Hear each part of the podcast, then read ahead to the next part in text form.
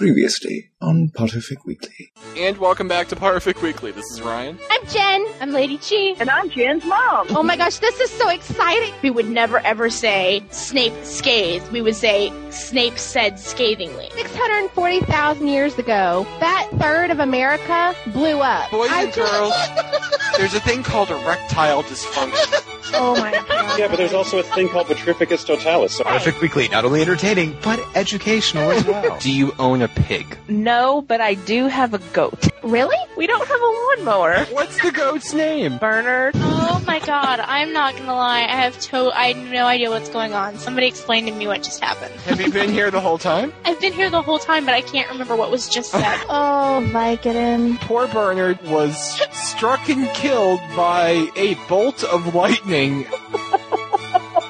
Okay, you guys are the ones who obviously laugh during people's funerals. I wore a really big hat. And I run after my car. I've just finished taking a test on what's your seduction style. I have got to take that test. I don't know what that noise was that came out of Gambin's mouth, but I think it caused some women in the audience to become infertile. Oh, I love the social intercourse so varied. It gets me so excited for the guy I married. this is like the Manhattan Project. Superman is Moses. Honestly, don't you people read? Okay, oh. the two people. Superman is not Moses. Moses is dependent on Aaron. See, Batman depends on Robin. If you're going to do an Moses, the guy that was Or like lost in the Moses. desert for like 40 years, that does not Okay. inspire confidence and crime fighting ability. there's like auditoriums with movies that you can go in and sit and watch, not while on the toilet. There's no way we have wank. We don't care enough about the fandom to have wank. Don't take offense to this, guys, but you guys are the most dysfunctional group of people. These are really stupid people. Like I have a lot to learn from these people. And uh, now, Potterfic Weekly.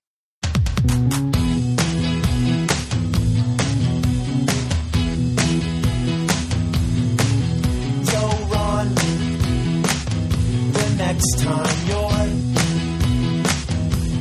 jealous of me, cause I'm so famous and awesome at Quidditch. Just remember that time that we took you to Slughorn's office and you nearly drank yourself to death, but I saved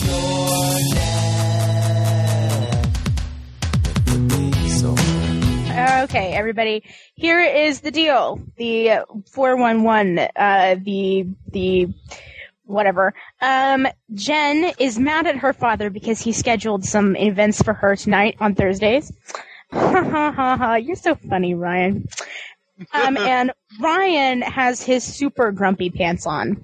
Apparently, For those yeah. of you who don't know, um, usually Huggles is Huggles. He's he's pretty, you know, laid back and let's all hug each other and smoke a peace pipe and it'll all be fine. But he's had kind of a rough day, so he's taking a mental health day, and I'm I in charge. we're all entitled, yeah.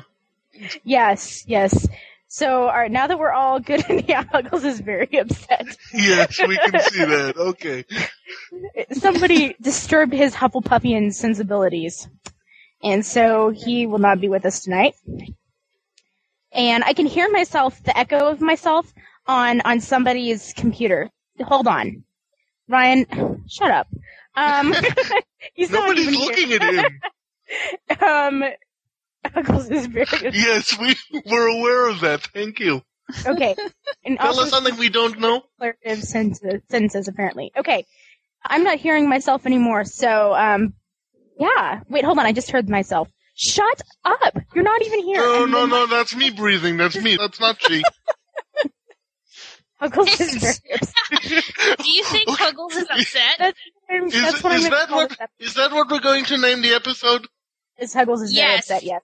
Yes. Okay, Yeah. is the okay. breathing better now, Ryan? The microphone is up further. Try to write in short declarative sentences. I sound wonderful. I love you too. Really, I do. I have a great deal of brotherly, sisterly, whatever love for you. And he's typing, yes, I do have brotherly love for you. Shut up, I'm gender confused. okay. um, Oh, is that what that is? yeah.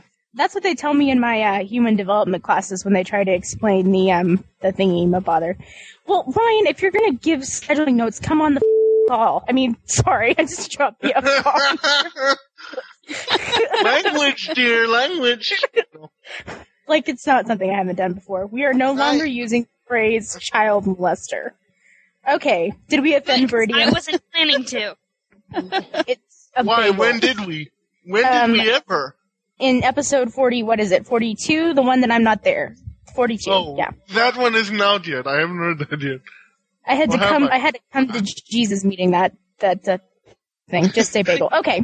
Just say bagel. So- okay. Just so we know, we're covering chapters 30 through 35 today. Um, and we're gonna hit on, Okay. huh? That's Sorry, I was making sure that was the end. Because it's like Yeah, when you that's- said 35, it makes it sound like it's not the end. You should just say the end. Oh, yeah, 30 to the end. Um, and I think that the best strategery at this point would be for, Strategery. Wait, Ryan's, Ryan's typing. That's not, that's not a word. It's, It's- a word it's in a America George- because our president said so. Yeah, yeah, it's a George Bush's, Okay. Bush's of. Do I still have what left? No, I ate all the crumbs with a fork. What? Oh, I love cheese random interludes. I'm not a whore because I finished the last of the brownies. no, I'm not. What? See, I don't have anybody to talk to.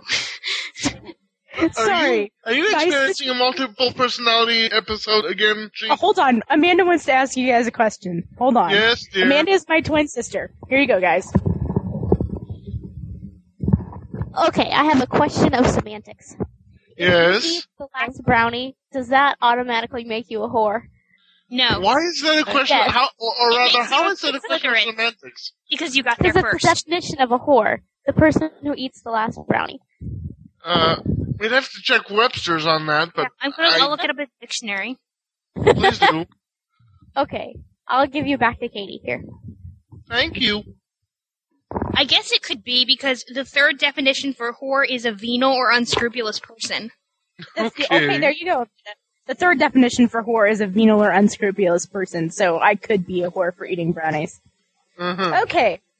And, uh, yeah, that's my sister, everybody. Does anybody else, like, run whenever Ryan talks to her, he's like, she calls you Katie, that's so weird, ha ha ha ha. And I'm like, yes, it's that everybody in my life doesn't refer to me as Chi. Like, So do I. So do I occasionally. Yes, he does refer to me. Okay, so um, here's the plan, Stan, and by Stan I mean everybody. Uh, let's go ahead and uh, post like things that you want to make sure that we cover, because with me in charge, it's going to be like schizophrenic and crazy.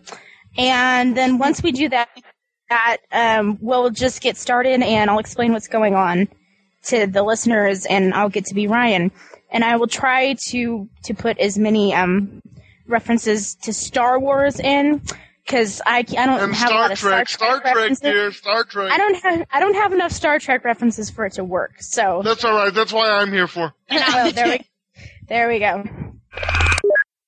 Oh my god, I almost forgot. I'm so upset that Jen is not here because I have to read her this passage from this book I have. It is so. It is about bears at Yellowstone eating people. Oh my god. Okay. Oh, I'm, I'm going to read it anyway, There you just go. because it's so. It is so horrible. Okay, day. And welcome back to Potterfic Weekly, everybody. I'm Lady Chi. I'm Itai. I'm Keza. I'm PS. Yay! We made it through this time. We have Oh. a really That's because me and PS, we're practiced at this. Oh, I'm sure. we're practiced at it. Basically- This is the This is one where we like basically try to introduce ourselves as everybody else. That was oh, terrible. Oh, I remember That that one. Yeah. Yeah, this is an interesting podcast. This is basically Peon Cast plus me. Jen is off taking pictures, and Ryan has has taken a mental health day. And I will say this for Ryan: we all love him very much at Potterfic Weekly. He's, you know, our founder and our leader, and a great many things. But what the man isn't is calm. and um, he's having a little bit of a tick under his eye right now that won't stop pulsing. So we told Ryan to take a break, and I'm in charge, which will probably do not good things for his blood pressure, but we'll have fun. Heaven help us all. yes. And we have a new guest host with us tonight. Keza, yes, this is Itai. And, Hi. uh, Hi guys. Itai has been a longtime friend of the show. He's in constant contact with me and Ryan and Jen via email and Skype, and because of his physical limitations, he can't spend any time on the forum at all, but he's been a friend of the show for a long time, and we're so happy to finally have him with us. An avid Um, listener, yeah. Thank you. Yes, he's been here since the beginning, since episode much, one. Yeah, yeah. So he's an institution that nobody knows about at Potterfic Weekly, except for this is me. Hi, Ryan, Jen, and I. the unknown institution. yes, the unknown institution. Itai, why don't you tell him a little bit about yourself, other than what I've told you, and and we'll we'll go. Oh Yeah. dear God, uh, what to tell? What to tell? I have been a um, fan of Harry Potter for quite some time now. I'm also a um, self-declared lit geek. I have a master's in literature, and uh, that's sort of what got me into Harry Potter to begin with. And I came on to the forum originally because Julia wouldn't stop pestering me to do so, and I found I found a real family on the forum, and you know I'm just sorry that my physical condition doesn't allow me to spend as much time on the forum as I'd like, but I'm very very grateful that the family hasn't forgotten me, and uh, to be in constant contact with most of you in some way or another. So, Yeah. yeah. Sweet. Well, tonight we are covering the very last bit of The Nightmares of Futures Past by Viridian. And we have a lot to talk about. We're gonna get our discussion started by asking PS how she feels about Yellowstone and bears. Yes. So, in, Sit in my guys. in my travels, I have come across a wonderful book, and that book is called the Darwin Awards, and it details all the interesting ways in which people have met their demise or their near demise. yes. And and, and they give them out to unfortunately- people that, uh, that remove themselves very generously from the gene pool, don't they? That's what the, the idea is supposed to be. And I have one which did not is not an actual Darwin Award winner because the person did not die, but I thought in honor of Jen I would read the following selection. Oh, they have to die in order to be a Darwin Award winner. Oh Yes. right, yeah. Oh, okay. Because you have to remove yourself from the gene pool. That's Right. the idea. Ah, yes, is it? Okay. Sorry. One day, a ranger for the Yellowstone National Park Service joined a crowd of people, cars, trucks, and motorhomes that had congregated to watch a bear. One woman and her little boy stood out in the crowd. She was smearing something unidentifiable all over the boy's face. The ranger asked the woman what she was doing. She answered, putting honey on him, of course. Stunned, he asked the obvious question, why? answered matter of factly, I want to take a picture of the bear licking it off his face. God. Fortunately for the child, but perhaps unfortunately from an evolutionary standpoint, the ranger prevented the child from approaching the bear. To this day, he has nightmares about it. This event just goes to show why some animals feel compelled to eat their own young in the wild. Somebody clearly was not operating on all cylinders here, but okay. Yeah. Ugh. so we read that in honor of Jen, who is not with us tonight. That sounds like something that, yeah. Yeah, I can Was I envision being- Jen doing that. I remember I was in uh, Custer State Park in South Dakota, which is a sanctuary for free range bison. Mm. And they have signs all over the park, you know, you can't, you're supposed to like not get out of your car and approach the animals because hello, they're wild.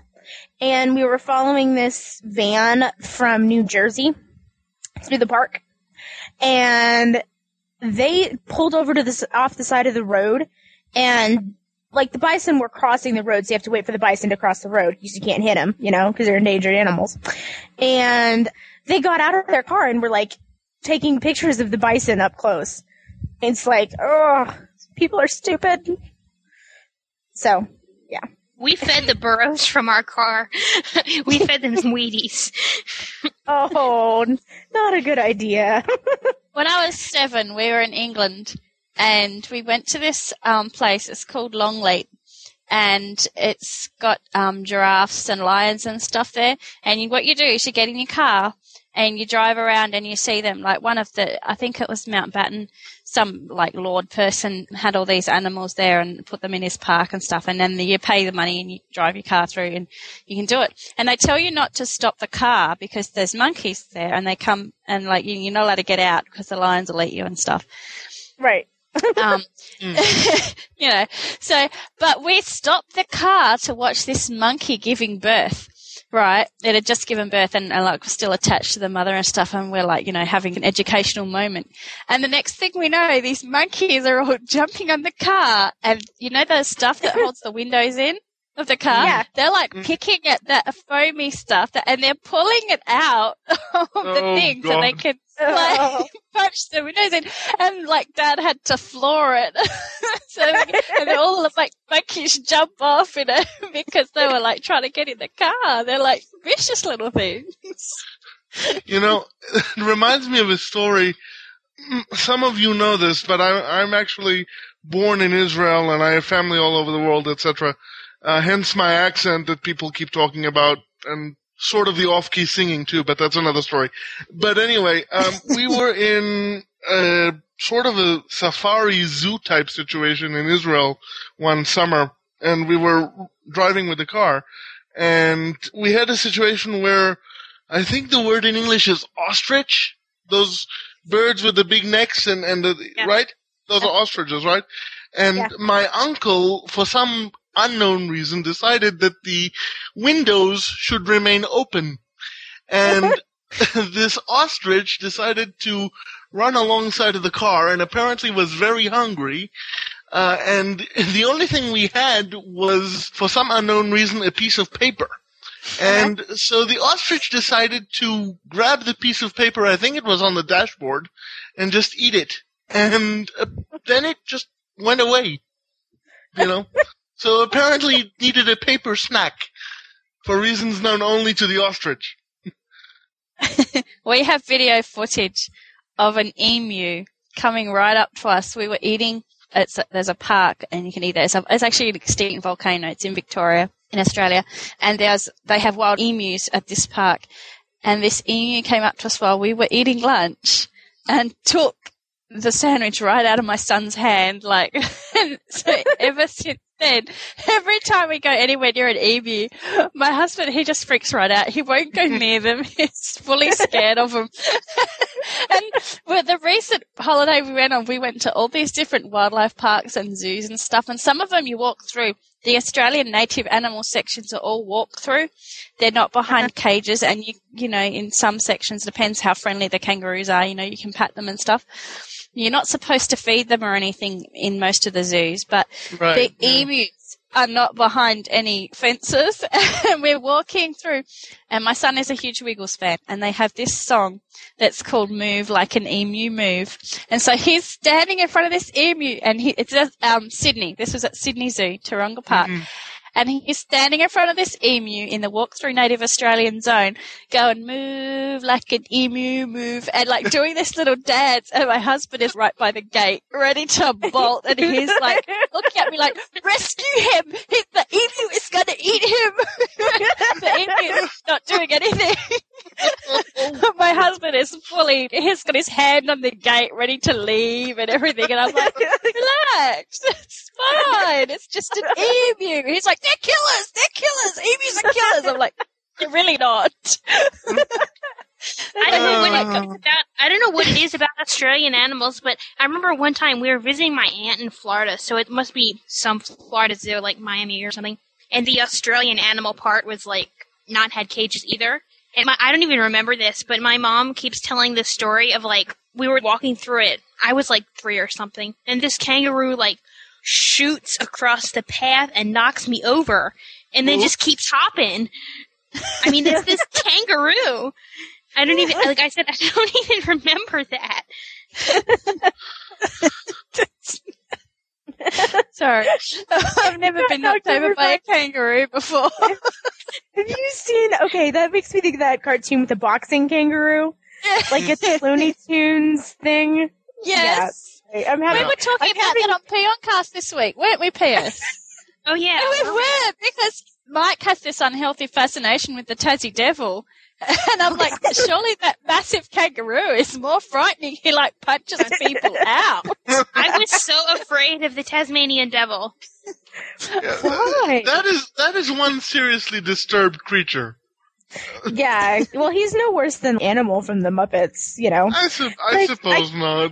I keep getting this image in my head. You know, P.S. That character, anime character you use for your avatar everywhere you are. Um, I just keep getting that image of like that person getting punched in the face.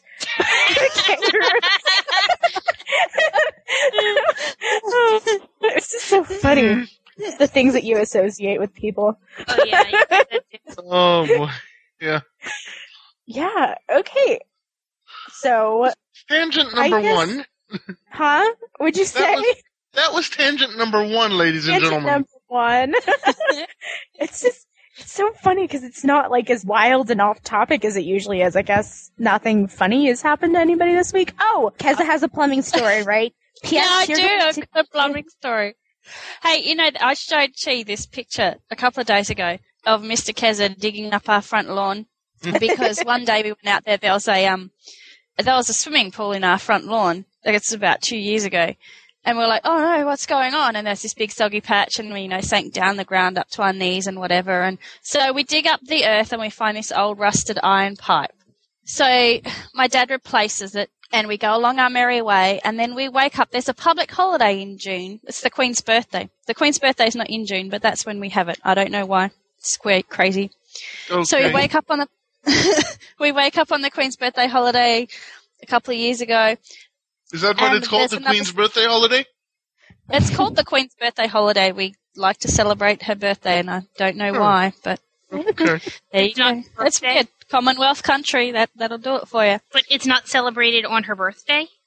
No, I think it's Queen Victoria's birthday, but it's the Oh, second okay. Monday in June every year, so it's really not even anyone's. It's just they've just given us a public holiday for the fun of it. It's crazy. Kind of like President's Day. Maybe I don't know. So Well, it's this public holiday, and the Sorry. only thing open on a public holiday is the hardware stores. so I guess we're lucky there, but you can't call a plumber. So my dad, who's got like this bunch of plumbing tools and stuff, and he comes over and he we dig it up again, and it's there's nothing wrong with the the piece of we put PVC pipe in, and there's nothing wrong with that bit. So we dig some more, and we keep digging, and we come across this whole bunch of like house tiles and bits of concrete and stuff that they've landfilled in when they built the house like 30 years ago. And he goes down, he gets copper pipe this time from the hardware, and we fix this. It's like six times as long. We've dug this massive ditch. There's mud everywhere because, you know, it's been leaking. And we put all the earth back and everything's hunky dory and it's all going well. Well, we had this drought here recently, so water's this big precious thing. And the earth has been really hard and dry. And then we had this heat wave, which was absolutely disgusting 16 days of over 100 degrees. Oi. And then it started raining recently now. Like it won't stop raining. It's just crazy. So I'm at uni yesterday and I get this phone call and there's another swimming pool in our front yard. And I'm like, oh, man, I am sick of digging up this trench because we've Uh-huh. already done it twice. And we keep having to dig up the same piece of ground over and over again because it keeps bringing a leak.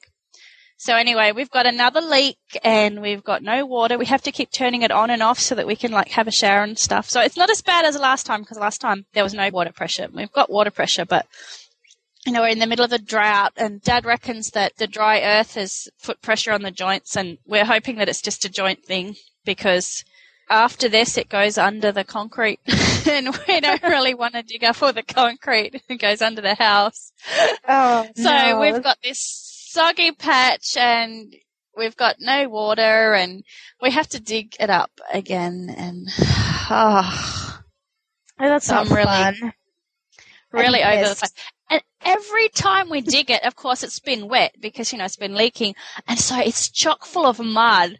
So every time we dig this ditch, it is the most disgusting, squelchy thing you've ever seen because we've got like clay soil here where Uh-huh. I live and it all sticks together in like clumps and it's just disgusting and it's really black and Uh-huh. like really dark and oh, yuck. Not looking forward to it at all. So that's my uh. plumbing story. But we're you hoping, go. you know, wrap a bit of tape around it or something. yeah, to Yeah, pull out duct tape. the- well, there's Yeah. this special plumbing tape. It's white, like Dad's got some, and you just like wind it around. So, otherwise, 'cause I don't, I don't want to be digging up cement and you know, like getting those, you know, those things like, and you cut through the cement. No, I don't want to be doing that. Yeah, That actually sounded good. like a troubled cat more than a, a cement, a cement mixer or something. troubled cat. Okay. On that note, I signed a lease today. Congratulations. Oh, Mazal Tov! Thank you. Thank you. I've been so the the problem is that PS I'm sure you know this too. When you're looking for a rental place in college, everybody wants to give you August leases. Mm. But I live in Manhattan year round. So I have to find a June lease.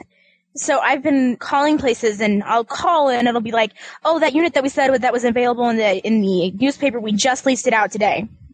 And I had uh, like 15 calls like that yesterday. And I was so irritated. We finally came across this place. It's four bedroom, two bath. It's a thousand dollars a month, which is not four? bad. Yeah, four bedroom, two bath. Wow. Is it accessible? Um, the first floor. No, Itai, there's no way in hell. Really? I can't. I can't come and invade your. Oh darn! I mean, I could, I could once, like, if I had a ramp up to the door, but I don't think you could probably. I'd, you might be able to get through the door. Depends on how wide your chair is. I don't know. Maybe I can pull the super crip and we can manage it. But who knows? Yeah, yeah. Well, you'd be able to hang out down on the first floor. it's uh, it's large, you know, which is nice. And Large he's renovating it, good. so I'm getting like a super cheap price on something that's, you know, four bedroom, two bath. They're usually twelve hundred dollars a month in this area to rent Mhm. out because he's renovating it. He's letting it go for cheap because you just kind of have to take him at his word. But the other nice thing is that we're touring the house and he had a pedestal sink in the bathroom and I was like, oh, a pedestal sink. You know, we're gonna have girls, so he's like, oh, we can put a vanity in. You know, it's like Yahtzee, because you know you're walking through with him while he's telling you everything that he's gonna renovate, and you're like, hmm, that doesn't work so well. Why don't you do it this way? Because he was gonna move the um. Every house in Kansas has a basement. Well, everybody that has any sense in Kansas. Yeah, built so you can run away from the tornadoes. Exactly. But in older houses, they used to have outside accessible basements. So you would have to go outside in the tornado to be able to Like in Wizard it. of Oz. Well, Yeah, that like that, that makes a lot of sense. I gotta Yeah. tell you.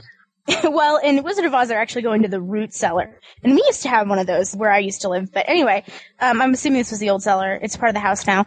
So the only way that you can access the basement right now is you go out the door in the freezing cold weather and down the stairs to the basement. And he's like, well, I was thinking we could move the washer and dryer from the basement upstairs, or we could knock down this wall and bu- build you an access down to the basement from this wall. And I was like, hmm, well, because if it's in the entryway, that's really annoying. Who wants to do laundry right when you walk in the stairs? Because it would be Mine's like main bath- entrance, laundry. Like, mine's in my bathroom. It's so annoying. yeah, that would be really annoying.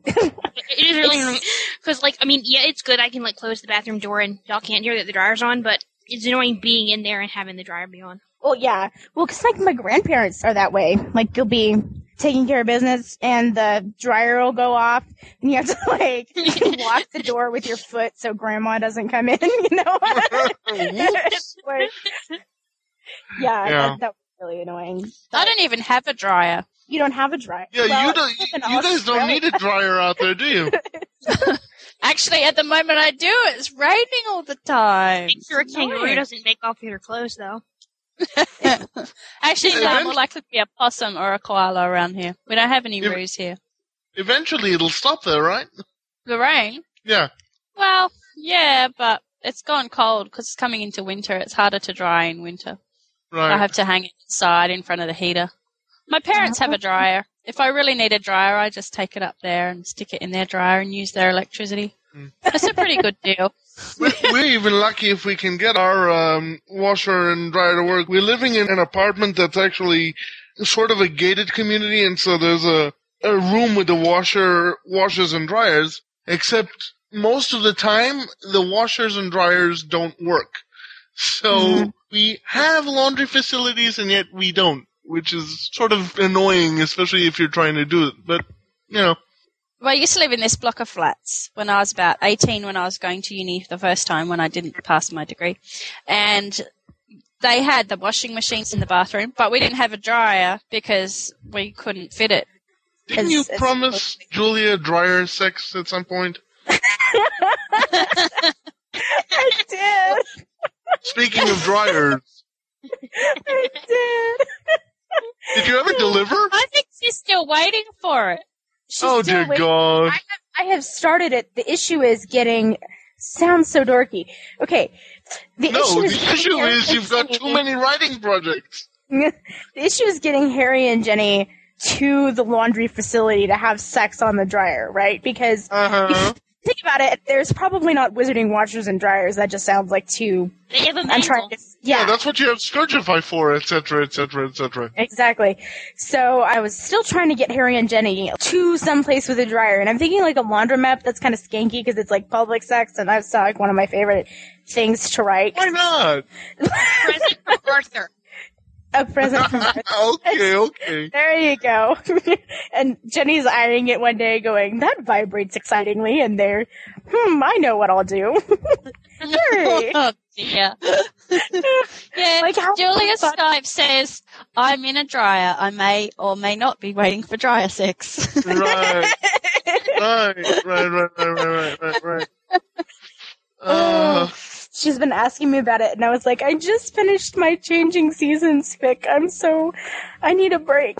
and then I have Well, to write the 16th chapter of Discovering Lily, and then you've been Yeah. promising it since her birthday before, I know, I know, and, and but that's I, in I, September. I know. I think I'll give it to her like next September. Happy birthday! Gee. you, you, like you, you just skipped that year, right? Oh yeah. yeah, exactly. Exactly. you didn't say which birthday, did you? No, I. That's the thing. I That's didn't. I true. Said, oh, I write you dryer sex for your birthday. That's true. Yeah. There's a loophole there, anyway. Yeah. Right. Uh, well, like to get to the laundry facilities where I live now, you have to walk across the. I live in a complex, so there's lots of little. Oh, do you have to like go across the courtyard? You have to go across the. It's not even a courtyard. It's like a thoroughfare with cars and. You know, like you have to walk across the. what are you Yeah, walking across the freeway or something? No, it's it's the main drive of the complex. I live in like they're built probably in the twenties. like that's how bad they are, and they're just ugh, they're so bad. And they have a drug dealer that lives upstairs, and yeah, it's bad. Anybody wants cheap pot, I have a connection. Ryan's probably gonna be like, "Gee!" I'm gonna get a phone call. Uh-huh. My brother grows it. not I mean, cheap bought in Kansas. We're gonna get sued. And I'll be like, that's why you don't leave me in charge. yeah. Oh, speaking, speaking of laundry rooms, I think that's where uh, Lisa found our recent feline guest that we had. Oh, that's right. Itai and Lisa have been taking care of a cat. And, Well, or had, well, she's in the shelter now, but yeah, we've we've had a feline guest for a while. Lisa's been feeding her, and we would have loved to keep her, but we have a roommate that I think is slightly anti-pet for reasons that I don't quite understand, and our landlord doesn't know that we wanted to keep her, so we had to bring her back to a shelter, unfortunately. But that doesn't mean we won't have other feline guests in the future. and uh, because we both got very attached to her, we actually we think she was pregnant. So the name I finally came up with for her was Sarabi, and uh, if anyone's looking for the reference, she was Simba's mother in The Lion King. I knew that. I was I was halfway between thinking, oh, it's the mother from the Lion King, and half thinking, well, it must be the same as something that's like not a cartoon character. I thought it was going to be some like real literary thing. Yeah, Yeah, so I didn't want to sound dumb by saying that's from the Lion King. no, no, you were right. So we had Sarabi for a while, and we very much enjoyed her. And I think Lisa originally found her in the laundry room. So Oh. well, I my roommate's cat is having kittens, and she promised me one. So I've decided if I end up with a boy, I'll name it from the characters from my book. So it might be Rafe, or it might be um. I'd have to pick one of the more gonna obscure ones. Well, Simon was the one cat I was going to adopt, but that didn't work out. Somebody took him before I did, and Simon dies really early too, and that would just be sad mm, in the story. And if it's a girl, the cat will be Jazzy, because yeah. I can see, yeah, I can see that. So I'm pretty excited about that. I'm gonna have a kitten, y'all. So cute. Yay. And I'm vaguely obsessed with Cheese Story, so. I need another Yeah. copy of the story because my computer ate it. Oh, well, I will send you one. I'll It's in the send you- process of being edited, so we've got parts Yeah. of it are pseudo done, and even Yeah. though I harass Chi on a daily basis, Well, it'll be done here. It should be done before the end of April, don't you think, Itai? yeah, before the Messiah reappears, yeah, definitely. Shut up. I'm teasing, Oh. dear. Juice. Why do I hang out with you people? Okay. I don't know. Um, We're dangerous, I know. Julia was here for all of three days, and I've been using Yiddish words for things. I told somebody I was gonna schlep over somewhere, and it's just like, what? So you're gonna whoo? Yeah. I I saw this. I took a linguistics course last semester, and they showed the regional use of words by asking people in Texas what schlep meant. Uh-huh. Oh And they were god, all did like- anybody know? No, they were like, "What's this? Shelp?" You know, if, you know, if Jen ever shows up today, we have to ask her if she knows what that means. Because Well, I- I don't think I've ever used it with her, so. Well, and then like I'm here, and Itai and, and Julia are having a conversation in Yiddish or or Hebrew. Was it Hebrew or Yiddish? Itai? I don't know. I tried to have a conversation with her in Hebrew, but her Hebrew is degenerated to such a degree that it's impossible. It's absolutely impossible.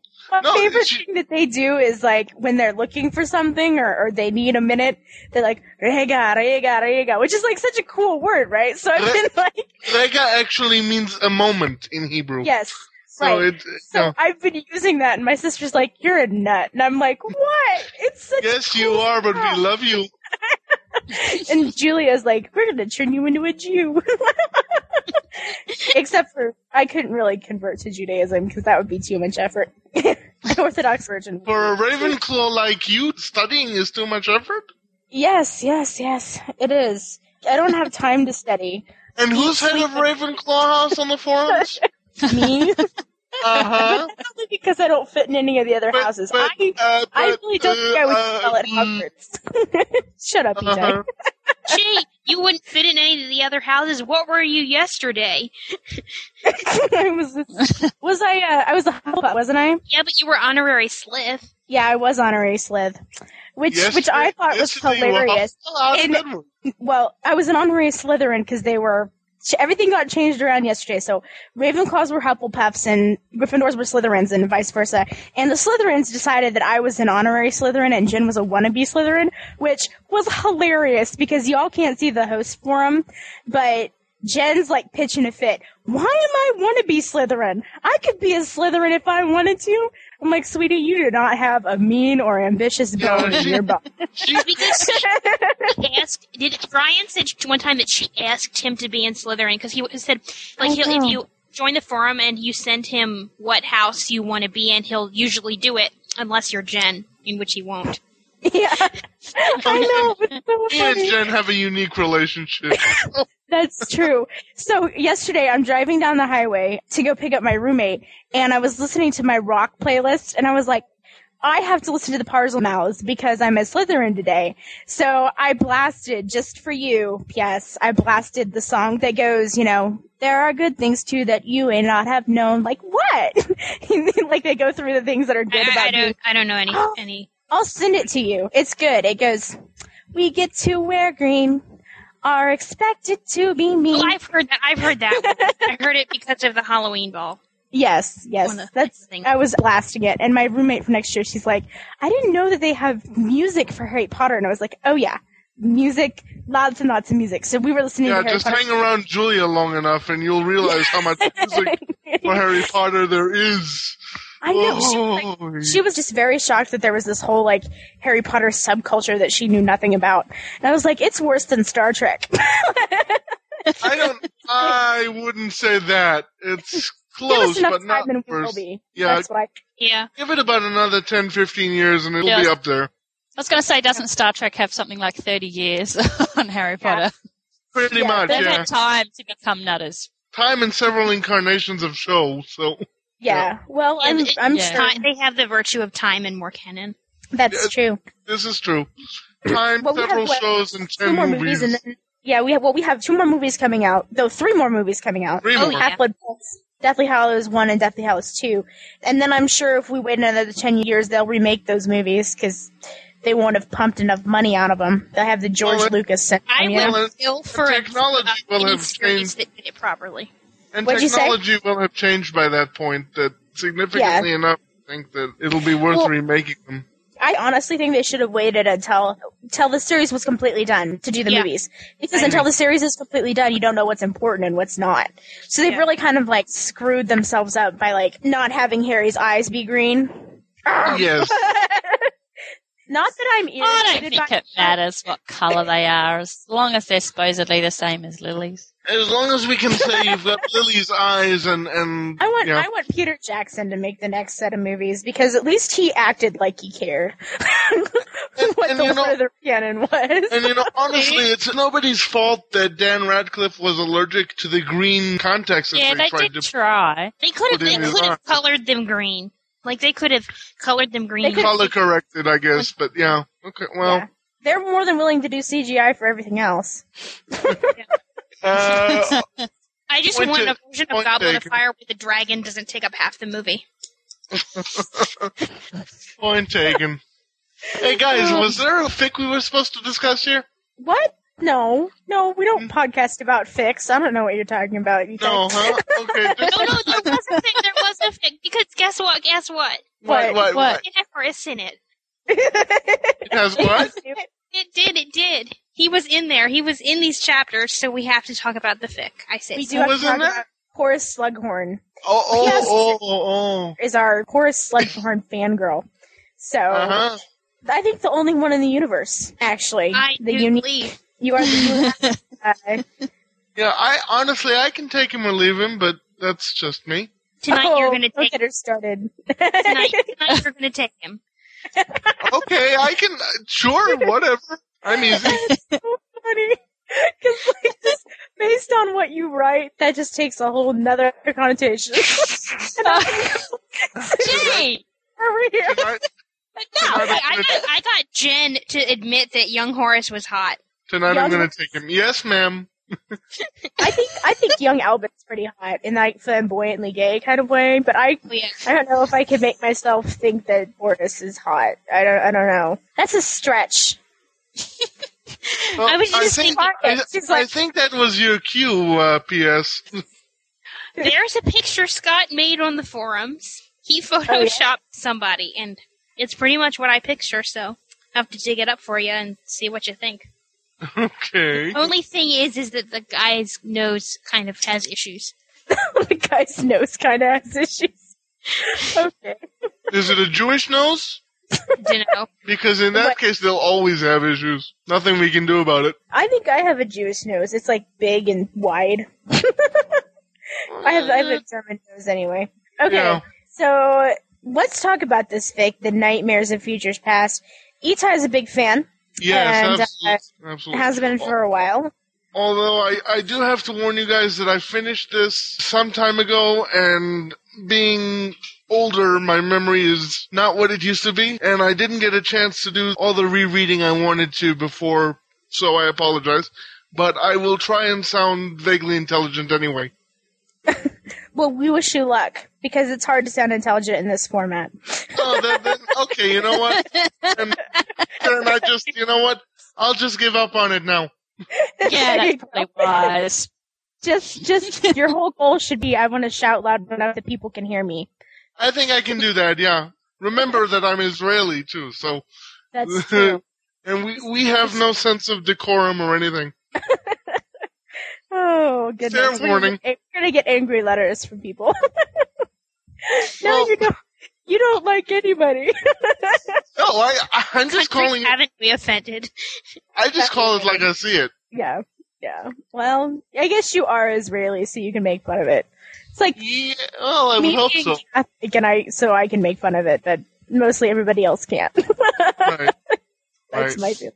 So let's start at chapter 30. We'll kind of go through, we'll talk about the things that we want to talk about. Surprise, surprise. And we're going to finish the fic, or what there is of it so far tonight. And Viridian, I want to apologize now for any death threats that you get Yes, coming and then we're all going to storm Viridian's email, Yes. making sure that he finishes the fic. Some of us are a little distraught that it stopped where it did. yes, yes, it needs to and continue. uh, we'll talk about that later. So we will. Oh, I thought we were talking about it now. At least I was. Where were Hey, um, you?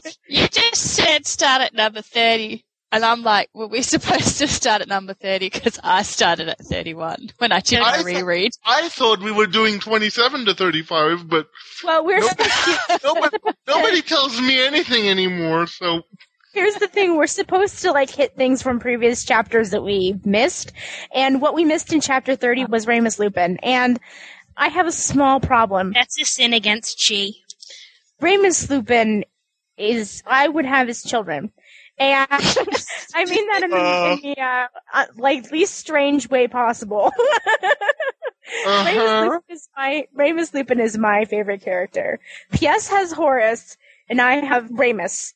I like to write Remus. I like to write Remus being angsty and sitting in Yeah. hotel rooms, crying his eyes out and stuff like that. Yeah, so I'm shared- really excited. To shared a wonderful one shot with me once where it was basically him interior monologuing. It was very good. I forget the name of it though. Uh, it's like I'm, I'm not, well, fine. I'll plug it. Things Learned in Darkness by Lady Chi. It's really good. Go read it. Hi. Um, You're welcome, by the way. You're, thank you. yeah, anyway, so Harry has manipulated things so that he's coming to teach at Hogwarts again. Mhm. So I'm excited because I love Remus. And isn't this also, if I remember correctly, the chapter where we discover that if, or at least in, in Viridian's universe, if kids have a tutoring situation going on, they're allowed to use wands, right? Yes, yes. Or- it's in this They yeah. set up a thing where Remus can teach them DA. I think that's brilliant, by the way. It's a good Yeah, way to it's- get around the trace in any event. Yeah, it's good. It's you know, it's kind of a brilliant thing. But once again, I kind of, well, Viridian and I have been having this conversation on the forum, kind of back and forth uh, Mhm. lately on what's acceptable to tweak and what's not acceptable to tweak, and we have very different ideas. and uh, I would have never guessed. I think that that's pretty evident. It was just one more thing where I was like, you know, you have to manipulate the universe when you're writing fan fiction because obviously another author's universe is not going to work perfectly for you. Sometimes you have to change things a little bit, especially when you're writing AU. But I think part of the problem with a lot of AUs where I start to roll my eyes a little bit, and no offense to Viridian, this is just the nature of the game. If you're writing an AU fic, this is just something that happens every time and every time it makes me roll my eyes. There's always something about the original universe that's not quite good enough. You know, so taking a summer off of magic in canon is it provides a different sort of challenge. It mm-hmm. provides wizarding kids some kind of perspective on what it's like to live without magic, sort of. And now Harry obviously is manipulating everybody and well, that's not good enough. Now we have to be training 365 days a year. And it's one of those things where I just kind of was like, you know, I, I, I tend to agree with you. It's like all of this at once is a little hard to swallow. Like I don't really have a problem with each individual Mm-hmm. aspect of the various things that he's adding to the universe. It's just that all of it at once is a little much for me. So you wanted it to happen more slowly, or oh, just pick one or two. Okay. Yeah, That's like my saying, thing. like, yeah, like you said, the training every day that was a little much for me, both in terms of keeping my interest, just because It's boring. Oh, as a guy, it was fun. I I found it a lot of fun, but that's probably because I'm a guy and I don't know. There's at least a moderate amount of testosterone pumping through me, so I found it somewhat fun. But yeah, I always find stories where they train. My eyes glaze over and I start falling asleep at the point. I'm like, how many interesting ways can you write? Harry and his friends shot spells at dummies in the paddock. Yeah. I'm like, I okay, we know that. Let's move on. well, the thing that I kind of take issue with or whatever is in so many fics, Harry goes off and gets trained in the martial arts, yeah, which Hmm. I don't see a any canon basis for. B, it's kind of bizarre. Does it seem bizarre I- to anyone else? It's like I, you know, I think it's seems completely unrealistic. yeah, like when Completely like, some, unrealistic. when like a dark elf from some island comes and takes Harry away to learn to be a mage. yeah, yeah. yeah, That's it's like the worst. can't- That is like the worst possible fanfic plot that you could throw at me. You know, I mean, like, I, I think I've read that. I think I've read that too. What's the name of that? Uh, no, no, no. I know this. It's on Sugar Quill. Ah, oh I well, I, can't- read it on the sugar quill. I there, there's one where this mysterious stranger comes along and takes him and Ginny away, and they go to some kind of other plane, and they spend like two years of their time there, and they come back to their time to the Which to is the so funny. Harry It's- Potter that's world after like two weeks. Throwing, just throwing Ginny in it would just make it worse. Yeah, exactly. And they're like they're trained and they become super beings and stuff. But the thing with martial arts that I don't get is like you're in a one fight, you've got a bunch of Death Eaters and they're throwing spells at you, so you're gonna whirl around and kickbox them and knock their wand out of their hand. Like they could have, Yeah. you know, like tied you up with a spell by Right. then. After him while he's Yeah, while you're busy twirling around or kicking out, that they've like slammed you into a wall with a spell or something. Yeah, well, the Viridian's making the point in the forums that, you know, it's very hard to hit somebody that's been trained in the martial arts, which I'll agree with because I If have they're friends trained properly, yeah, yeah, it's if they're not trained easy. properly. But by the same token, in the canon, Harry utilizes the skills that he learns in Quidditch for the very same thing. So I don't see, I don't see the necessity. I just And- kind of see it as uh, Like all What? the dodging What stuff. to shout But he learned from- Expelliarmus all the time? yeah, well, And he yeah. learned from Dudley as well, because from the very first book, he's dodging Dudley really, really successfully. yes, He ducks under Dudley's punches and stuff. Harry actually already knows how to evade defensively from the time Yes. he's 11. So I find But- training him to do that to be a little superfluous, because he can do that already, and is quite good you at know, it. but in, in, in defense of AU, I mean, AU by definition to me means that you're taking the universe and you're going to change it. So, I mean, well, yeah. so thing if, is that I would- mean, I would- if, if you're going to the start, challenge of making a good AU fic, though, Itai, is that you change the universe, but you still keep the flavor of the world. You, You know- keep what shouldn't have changed. Like for example, if you're going to have an AU fic where Harry was sorted into Slytherin, then I'm not going to expect that anything else had changed. You know what I mm-hmm. so, mean? You're so saying you- that this diverged at this point. I'm not expecting suddenly for so you, I, I just want to understand what you're saying. In a good AU fic, to your mind, only one major thing changes? Well, it depends what the stated changes are. Like, if the stated changes were to be, like, Harry was in Slytherin and everyone used martial arts, then I suppose I would expect martial arts to be in the story. But if, if martial arts weren't, like, In other words, if Harry, if Harry was in Slytherin and all of Hogwarts was also trained in martial arts, that would be okay. well, I mean, I would think that would be a little weird because no, I don't really think martial arts. I really like. well, don't they reading get told off for muggle dueling? Don't they get told off for Yeah. muggle dueling? Because I think when Yeah. So to me, McGonagall calls it Muggle dueling when Harry and Draco get in a fight. Mm, yeah, I so I'm kind of like, why, know what to why would they of learn? Yeah. Right.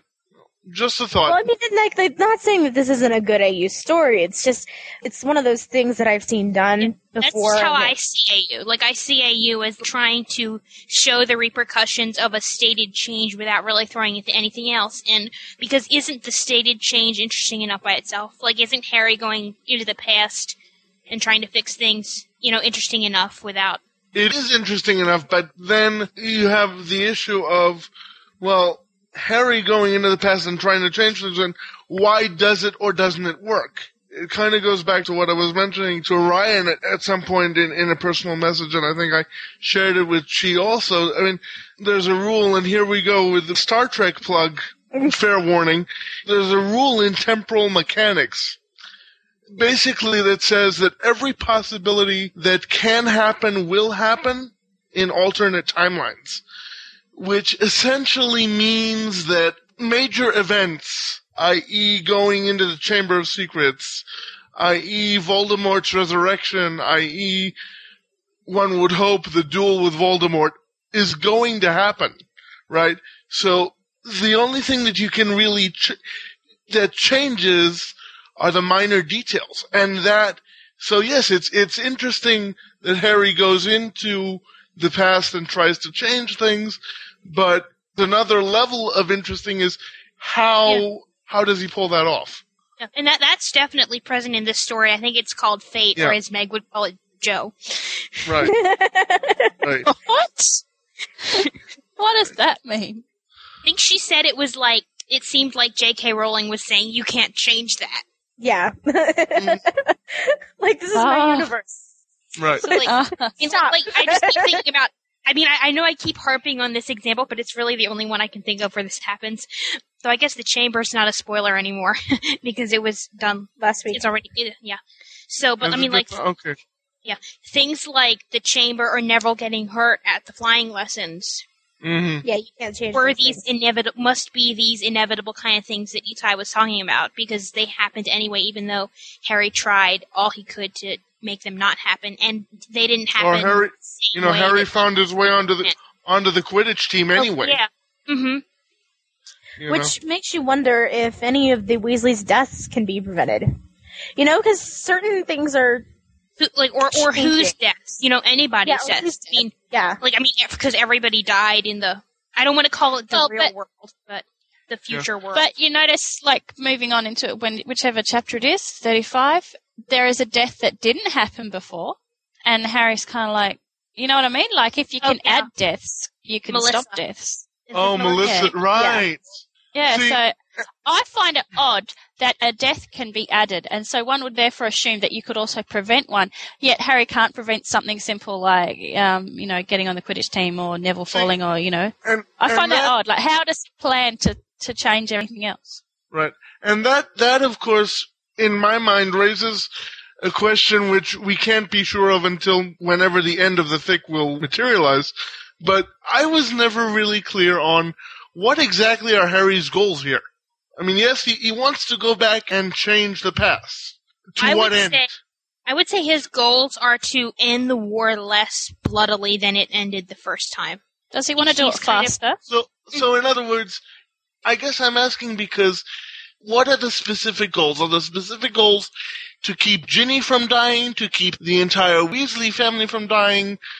Because I happen to be afraid of the fact that, like we've been saying, that these things are just things that you cannot avoid, and they have to happen in order for the story of Harry Potter to be Harry Potter's story. I think he makes definitely has priorities about who he'd like to save. Yeah. Like I'd say Ginny and the rest of the six friends are probably his priority.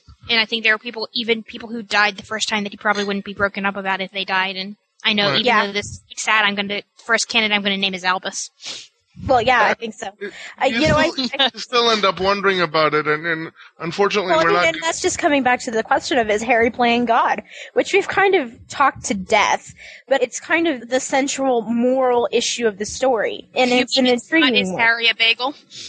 No, no, I, I don't think that, I don't think that conversation's even relevant anymore. to be quite honest with you, because it's just not. Well, Viridian wrote in this author's note, he was explaining his ideas about. He was defending some of the artistic choices that he made. And I like to read author's notes because I like to write them. and so mm-hmm. I was reading through it, and he was explaining that, in you know, in his view of the canon, characters mature much faster because you know you're handed what is essentially a lethal weapon at age 11. So in order to handle that, you kind of have to develop much faster. He makes the point that James and Lily got married right out of Hogwarts at 17, and that didn't seem odd to anybody. I'm going, it's the 70s, uh, whatever. And um, he was explaining that. He said, you know, there's nothing going on between Harry and Ginny romantically. They're just 12, and puberty hasn't hit yet, but they are developing kind of a mature friendship. It, that's clearly defined to me. I don't think that's even an issue. I should probably read author's notes. I don't read them because I hate. To I don't write them. either. I actually don't write them. I don't think anything I've ever written has author's notes. I like to read author's notes because sometimes I like to know who the beta is, particularly if it's bad. I like to know. So you can Uh, shoot death rays at them? No. well, so I can have somebody to blame, I guess. Yeah, so you can shoot death rays at them. That's okay. Exactly. Or author's notes are interesting because they're kind of an insight into what the authors, what they're feeling at the time. Some, I think my author's notes are better journal entries than anything I've ever written in my life journal entry. when you read with all my love for the podcast, do me a favor and read some of the author's notes and tell me if I do or do not run neck and neck with some of our younger members for drama queen of the world. when I was Okay, I will. I will. because I'm I'm pretty sure that some of those are pretty um, intense. But yeah, as an author, sometimes was I was gonna say is a comment about Viridian. He is very articulate and he defends his artistic choices very well. And I'm I'm actually really looking forward to having a conversation with him. I have a- I have a feeling that's going to be interesting both for us and for our listeners Oh, because I of some can't wait. things that I've said and some of the things that he said back. So it's going to be interesting. Ichai's rubbing his hands gleefully over Oh, there. yeah. Oh yeah. I just can never think of what to say when I have to write an author's note. I like sit there. I'm like about to upload my fic, and I'm like, I have to write an author's note now. No, I don't. Click. Nobody. No, Or you, you there's were no just hard and writing fast something rule. like, "Here's the next chapter," or "I'll write this one was a bitch." my last author's note, I uploaded a chapter yesterday. My last one said, Thank you very much to the beta going back to square one. Enjoy. That's all I said. There was nothing else to say. I know. Just One thank time, the beta. one time, once I answered a question that had been posed in a review about like a canon question. Mm-hmm. It was like, Mm. how is Uh-huh. a character related to Neville? I was like, here is chapter two. He is Oh. Neville's great grandfather's brother. Enjoy. That's hilarious. Mine are Version usually of the like point is good. Sometimes. Yeah. I don't like the ones that are massive, like longer than the chapter. you know, Yeah, that Mine are that sort of usually, takes away from it. Yeah. I usually thank my beta reader, and then I, if the chapter is dedicated to somebody or the fic is dedicated to somebody, I mention that. But I usually stick mine at the end because I don't like the top portion of it cluttered. That bothers Mhm. me. Mm. I made an exception for my changing season fic because I know somebody's going to read that and go, "Gee, you're a vicious, vicious liar. That's why nobody likes you." But yeah, my, usually my um notes are at In the that bottom. tone of And, voice, huh? Yeah, what's really funny is when I finish a novel length, I do special thanks and acknowledgments like I've won an Oscar. It cracks me up every time I'm writing it. I'm like, I'd like to thank my family and God. you know, You got your Sally Field hat on. I do. I do have my. They love me. They really love me. Yeah, it's it, it's well, because uh-huh. usually by the end of a novel, because it takes me forever to write a novel, because I usually like in the middle of the. What are we Oh, don't about? don't even remind me. Don't, don't talk. But anyway, it takes me forever to write them. So usually there have been a lot of people that have been kicking me and prodding me into doing stuff. But anyway, point being that I like a lot of Viridian's author's notes. Getting back to All right, getting back to the oh, topic. See, he answers really relevant questions. So I want to kind of go ahead and, and talk about the super hairy Dementor attack at the beginning of chapter 31. Um, Accio Dementor. Yeah, that was the First thing in my notes is would Accio Dementor really work? Well, I don't understand why you would want it. Like, you, vile thing that makes me remember my mother's death, come closer. Like, Well, he is trying to slam him into the wards. He doesn't actually Yeah. think it's going to get to him, but it does sound the stupidest thing ever. Yeah. Okay, that like one was Accio Richard. Hagrid. Remember? Oh my God! Help As soon anything! read- oh. As Oh, soon as I read the words Accio Hagrid, I was like, Hagrid's dead body is going to come up and smash Harry. yeah, it's like timber. Oh God! Oh, ow! That hurts. Just the thought of that hurts. Oh. Wasn't Harry still on the bike at that point, though? Harry was still on the bike when he accioed Hagrid. So he was kind of probably hoping that Hagrid was smacking to the bike, not him. You know, Yeah. that would have been so much better. being hoped, but yeah, okay. It makes me Uh. that makes me wonder if you can summon anything that's bigger than you. I mean, can your magical power even pull it in if it's that heavy? Well, it depends how powerful your magical core would be. I would think. You would think so. Although that's kind of a fun discussion to have because, you know, in canon they talk about certain wizards being really powerful and other wizards not being so much.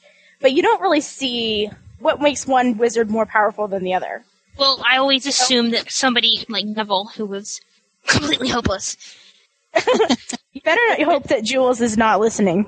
I'm sorry, Joel. I just can't help it. It seems like every time I talk about this fic or any fic with Neville in it, I end up insulting Neville. It just happens. I do it with Draco too, so it's okay.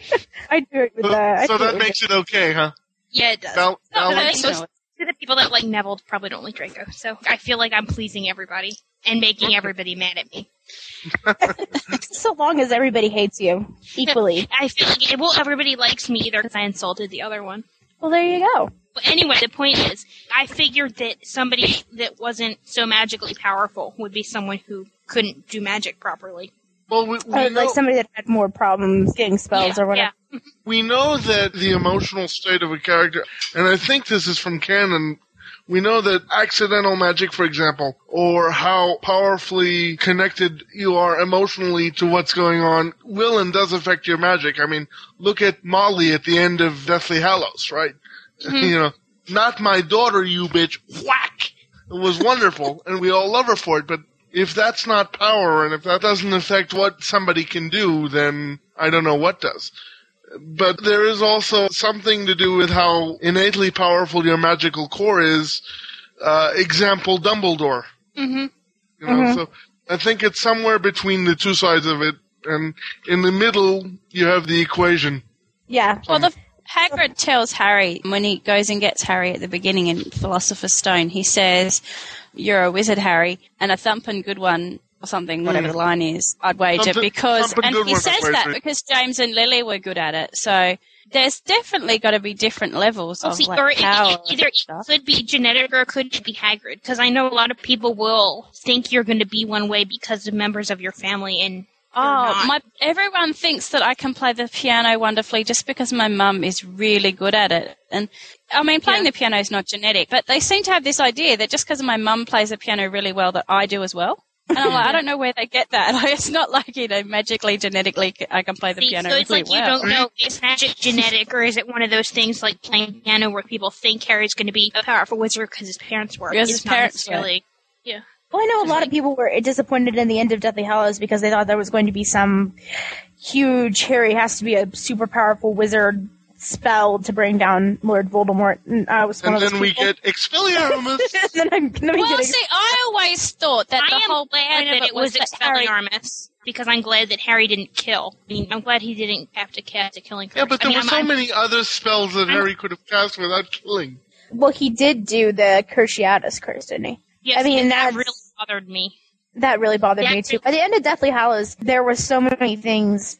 I You guess got- you know it's a battle I was, situation, like, but it always bothered me in fics where people would say that the Aurors were authorized to cast the unforgivable spells because If it's you're like saying that- they're not unforgivable. Yeah. yeah, exactly. It's like saying the police are authorized to use lethal force, but that's only a last minute situation, and even then, most police officers I know don't fire their weapons unless And, then then, they try- then they lethal? yeah. yeah, then they don't shoot to kill. So it's I don't know, but we're not talking about Deathly Hallows. We're talking about um, Nightmares of Futures Past. But the interesting thing about it is th- these are all questions that are going to become relevant, I think, in this story too, because of the the things that Harry went through. And you'll notice that in this canon, we went through that paragraph last week where they're describing the numerous ways that Harry has killed people. None of it was the killing curse. He was entombing them in mud and slamming them against walls and very gruesome ways to kill people. I rather thought. I mean, I was- Did- let me Do you remember in Deathly Hallows when Hermione got the Death Eaters behind the curtain and turned it to stone? That really Mhm. disturbed me Mm. from Hermione when I read that.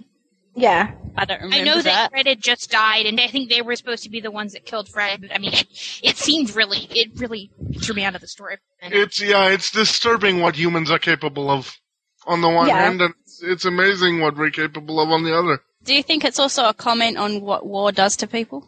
I think Absolutely. Absolutely. Because it does. It, it. I remember in high school reading war poetry and studying the poetry that was written by both sides in World War One, and a lot of them were talking about how, how things changed, um, Mhm. how, how they had changed from being at war. That's different people. Well, I know. Eli went to Afghanistan and came back a different person. You know, it, it's Mm. not. He came back a jerk. No, he was probably a jerk before, but anyway. Um, but I've had classmates come back from again Afghanistan and Iraq, and it, things change. And I think that's one of the allegories of the Harry Potter series is not only what racism and prejudice and bigotry do to people and society as a whole, but what do the after effects of that do to people? Eh. I'm, we have a I'm- theory in Nightmares of Futures Past that's very affected by it. Yeah. That seems at some points almost unharry like by how cold and callous he is about things. And then you remember, oh, well, this Harry has lived through 30 years of horrible things, you know, or 15 years of horrible things. Or Yeah, and you, you just kind of wonder if even someone even nicer than Harry, fill in the blank because I can't think of a person's name, would what they would turn into. You know, like like Neville if he had survived, or Yeah. Luna. I mean, one of the things that I'm constantly confronted with, and it makes me sad, is that I'm studying to be, at this point, a marriage and family therapist, and I shudder to think how many cases of post-traumatic stress disorder I will encounter.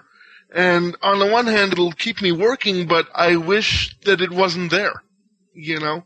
And I'm scared of it because I don't know how I'm going to deal with it when I encounter it and I know and I know that I will. I mean, that's almost a given in my head. So that's one of the things that when I was considering going into development permanently, which is one of my favorite hobbies, and it's very useful for writing human development. One of the issues that I had was that some of these things aren't curable. If you have PTSD, you're going to have to cope with the after effects for the rest of your life. yeah. You know, and it's going to be shitty regardless. Yeah, or if you have depression and anxiety like I have, you have to deal with it for the rest of your life. And it's kind of dealing with a Harry that has mental issues is always interesting slash hard for me mm-hmm. because it's like it's a unique experience to be mentally ill, and it's something you can't describe to somebody else. There's not enough words. There's not enough. You can't convey what it's like to somebody. So sometimes they hit it right, and sometimes they don't. Obviously, I don't have PTSD. I've not been in a war situation. I've never been raped. I just have run of the mill anxiety and depression. I just seem to think the world's falling down on me all the time. That's just You little. me, you and me both. You know, and on any uh, given day. on any given day. So, what was my point with this, Harry? It's interesting the times that it affects him and the times that it doesn't. Like when he Yeah. shuts down at night, that's when it bothers him. During the day, not so much. Like he can just Because kind of Because he's go busy. He's busy and Right. he's doing, and he's got his checklist. So. Yeah, he, he's got his checklist. no, you know, he's got his to-do list or whatever Viridian calls it. Contact So he- Remus, check. Accio Dementors, check. Check right. So he so he doesn't really Hit on his, Jenny at his mind doesn't have the chance to calm down and really process anything other than straight ahead and this is what I'm doing. The scene where he's fighting the Dementors I thought was interesting because I was like, for sure, we're going to get more detail about other battles that he's been in mixed into this battle with Dementors or whatever. 'Cause you would Mhm. assume it would be a big issue, but it was a very straightforward type of scene, minus the Mhm. whole flinging Dementors into wards. I didn't think that you could kill a Dementor, though. No, that was new and different. I don't think you can because they are an embodiment of scary, depressive stuff, like the things that make you feel bad and stuff. And you Yeah, can't they're- really do they're like that. a- fucking panic attack for me. They're You, like you can't destroy those feelings. They never fully go away. There's always going to be something else to replace it with. So I don't think if you follow through that metaphor to the end, you can't destroy a Dementor because they represent something that cannot be destroyed. It's like another Star Trek metaphor here, but there's an episode in Next Generation called Skin of Evil, where Tasha Yar ends up dying because Oh, these these beings have literally left their negative feelings and their negative thoughts as a race on this planet and it congealed into this black tar pit Tar, yeah. that is called the skin of evil. And you can't do anything for this thing other than just leave it there to stew in its own misery. Mm-hmm. I that's never, I never that's what a dementor probably is Yeah. Well, I, yeah. Because Well, that's they why you- feed on all the misery stuff, and then that's Right, what they go right. looking for. They want more misery. the, Yeah. the feelings of happiness that you manifest through the expecto patronum only chase them away. They're Yeah. never destroyed. They're just removed they to don't different neutralize place. them yeah Right, exactly. See, I don't Which- think you can construct wards either. Like the wards that are No. around to keep the. You can't construct them. If you follow the metaphor to the end of its logic sentence, I don't think that you can. It's one of those things where the funny thing is with the charm and the feelings of depression or whatever that are the dementors. That's kind of how you have to deal with it in real life. That doesn't go away. You just have to learn to cope with it because you can't destroy being sad. There's just no way. At some point in your life, something is going to make you sad. You can't the best life being the best the best any of us can ever do is keep it at bay Yeah. and Yeah. make it so that we can function miraculously somehow throughout the day What's also good about the metaphor of the Dementor too is that their final attack or whatever is to remove the essence of who you are, which is what those feelings do. Is they absolutely you do shut down completely. You Yeah. walk and you talk and you interact, but it's not you. So you that's don't that's care and all you want to do is go to sleep yeah And Yeah. at the most extreme state is catatonia. yeah yeah Of it can progress that bad in some individuals. yeah. Ask my sister. it is possible to sleep for 22 hours a day. I've done it before. So I've seen um, people do it and I've done it yeah yeah, I mean that's just. It's, I don't it's ever want to go metaphor. back there but I've been there Yeah. done that it's one of my favorite metaphors in the whole series, to be quite honest with you. And one of the things that is truly scary. Voldemort, mm, not so scary. Dementors, Yeah, Pretty darn That- I, Voldemort, I almost laugh at, and the only time I don't laugh at is during the resurrection scene. But the Dementors, Yes. ooh, Ugh. another thing that, that I don't, uh, the Horcruxes and Dementors. yeah. Those oh are god, yeah. Those are my two least favorite. And I really think that it's probably because I'm a very deeply religious person. And you, you start talking about messing with souls and I get very creeped out. No, the, the same You know? same thing for me. I mean, it's you just don't mess with things like that. I see it as kind of creepy just because it can't die. I mean, I don't even know how to put it. It's just like, ugh. Yeah. It's very creepy. And the idea that it creeps Joe out so much that she won't even talk about it. She can't even talk about it. Yeah, Yeah. and I I, don't think I I've don't, created I something don't blame that her either. I haven't gotten to the point where I've I've given myself nightmares, but I haven't gotten that point yet. So Of course, I desperately want to know what she's keeping from us. Wait You for know, the I- book. she said that it might not be in there because it's just so grotesque. And I she probably doesn't even have any idea how it goes. She's probably just saying that. yes, is the cynic over there. I'm willing to bet that it's. I don't know. I'm kind of jaded though at this point. I don't know how much it would really disturb me. But then I've been writing about vampires for the last Yeah, you, month, you, so you- that's that's a little straight. Yeah, Itai's Uh. like creepy. huh? stuff that disturbs most people doesn't usually phase me, but then stuff that most people are okay with usually disturbs me. So it's kind of like what disturbs you that most people are okay with? I'm I'm curious. this is going to sound. You want to know what is a very hard movie for me to watch? What? Godzilla. Really? Yes. because Just the destruction. It, it just really it bothers me way deep down inside. I don't know why. So you don't like Deep Impact or Armageddon or Well, I haven't War of seen any. the Worlds either, right? I haven't seen any of those. But the point is, like most people, it doesn't really bother them, but it, it bothered me a lot. No, if you don't like Godzilla, then don't watch any of those that I just mentioned either. Okay. I can't watch people trapped in hopeless situation movies. Like Backdraft or Towering Inferno or I can't Apollo watch 13. fires. Silent I can't Adventure. watch. I can't watch fires in movies. Like if there's a building burning down and it, you go in there, I can't Yeah. watch it. Really? Even if the people get saved, I just I, can't. I literally cannot make it to the end of Apollo 13 because this is part of my anxiety. But I, when I fully realize that they're in a space with a very limited amount of oxygen, I start to freak out and I have trouble breathing too. so that's one movie I can't watch that most people are okay with. Don't they all make it home in Apollo 13? Yeah, they all make it home, but I, I've, I haven't Okay, ever made it That's to what I was end. thinking. Can't make it I've seen that, and I'm like, I'm sure they all made it home. Oh, they all make it home. I just can't watch it. It freaks me out. Oh, okay. Recently, I have trouble watching movies where people are dealing with their own mortality, like My Life or um, Stepmom, or anywhere where people have Still major mental. diseases. And yes, the- I, My girl. yeah, My I, girl. Oh, God. I have. I I, cried for three days. Recently I recently have real problems watching movies like that and that's honestly most of Lisa's part of the library are movies like that. Oh no.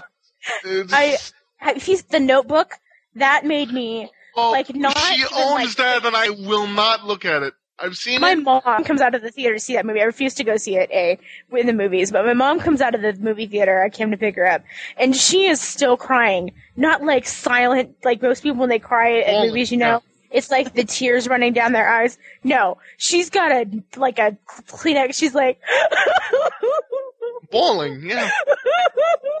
and she can't stop. And I'm like, Mom, are you gonna be okay? She's like, if I get Alzheimer's, I just want you to know that I still love you. I know, Mom. Get in the car. My mom, yeah, I love her. When I was about 14, I think, when Beaches came out, and my friend and I went to see it at the cinema, and we're sitting there, and it gets to the sad part. You know, I don't want to ruin it in case anyone hasn't seen it, but it gets Wait, to the what sad movie part. is it? You, you dropped out. It was I Beaches think, with I Bette, think we've all seen Bette it. Midler haven't and Barbara Hershey. No, I haven't seen. I haven't seen any American movies. I'll just put it out that way. we? Well, that there's a sad part, and you're supposed to cry at this part. So we were like getting ready to cry, and this chick sitting next to us starts crying and snorting. She was like, so we crack up laughing in this really sad death scene, and we're cracking up, laughing our heads off in the cinema, and everyone is turning around to look at us because we're ruining their their moment. Oh my you god, know? That happened, to be during a re-showing of Gone with the Wind. Oh, and it was the part when Bonnie dies.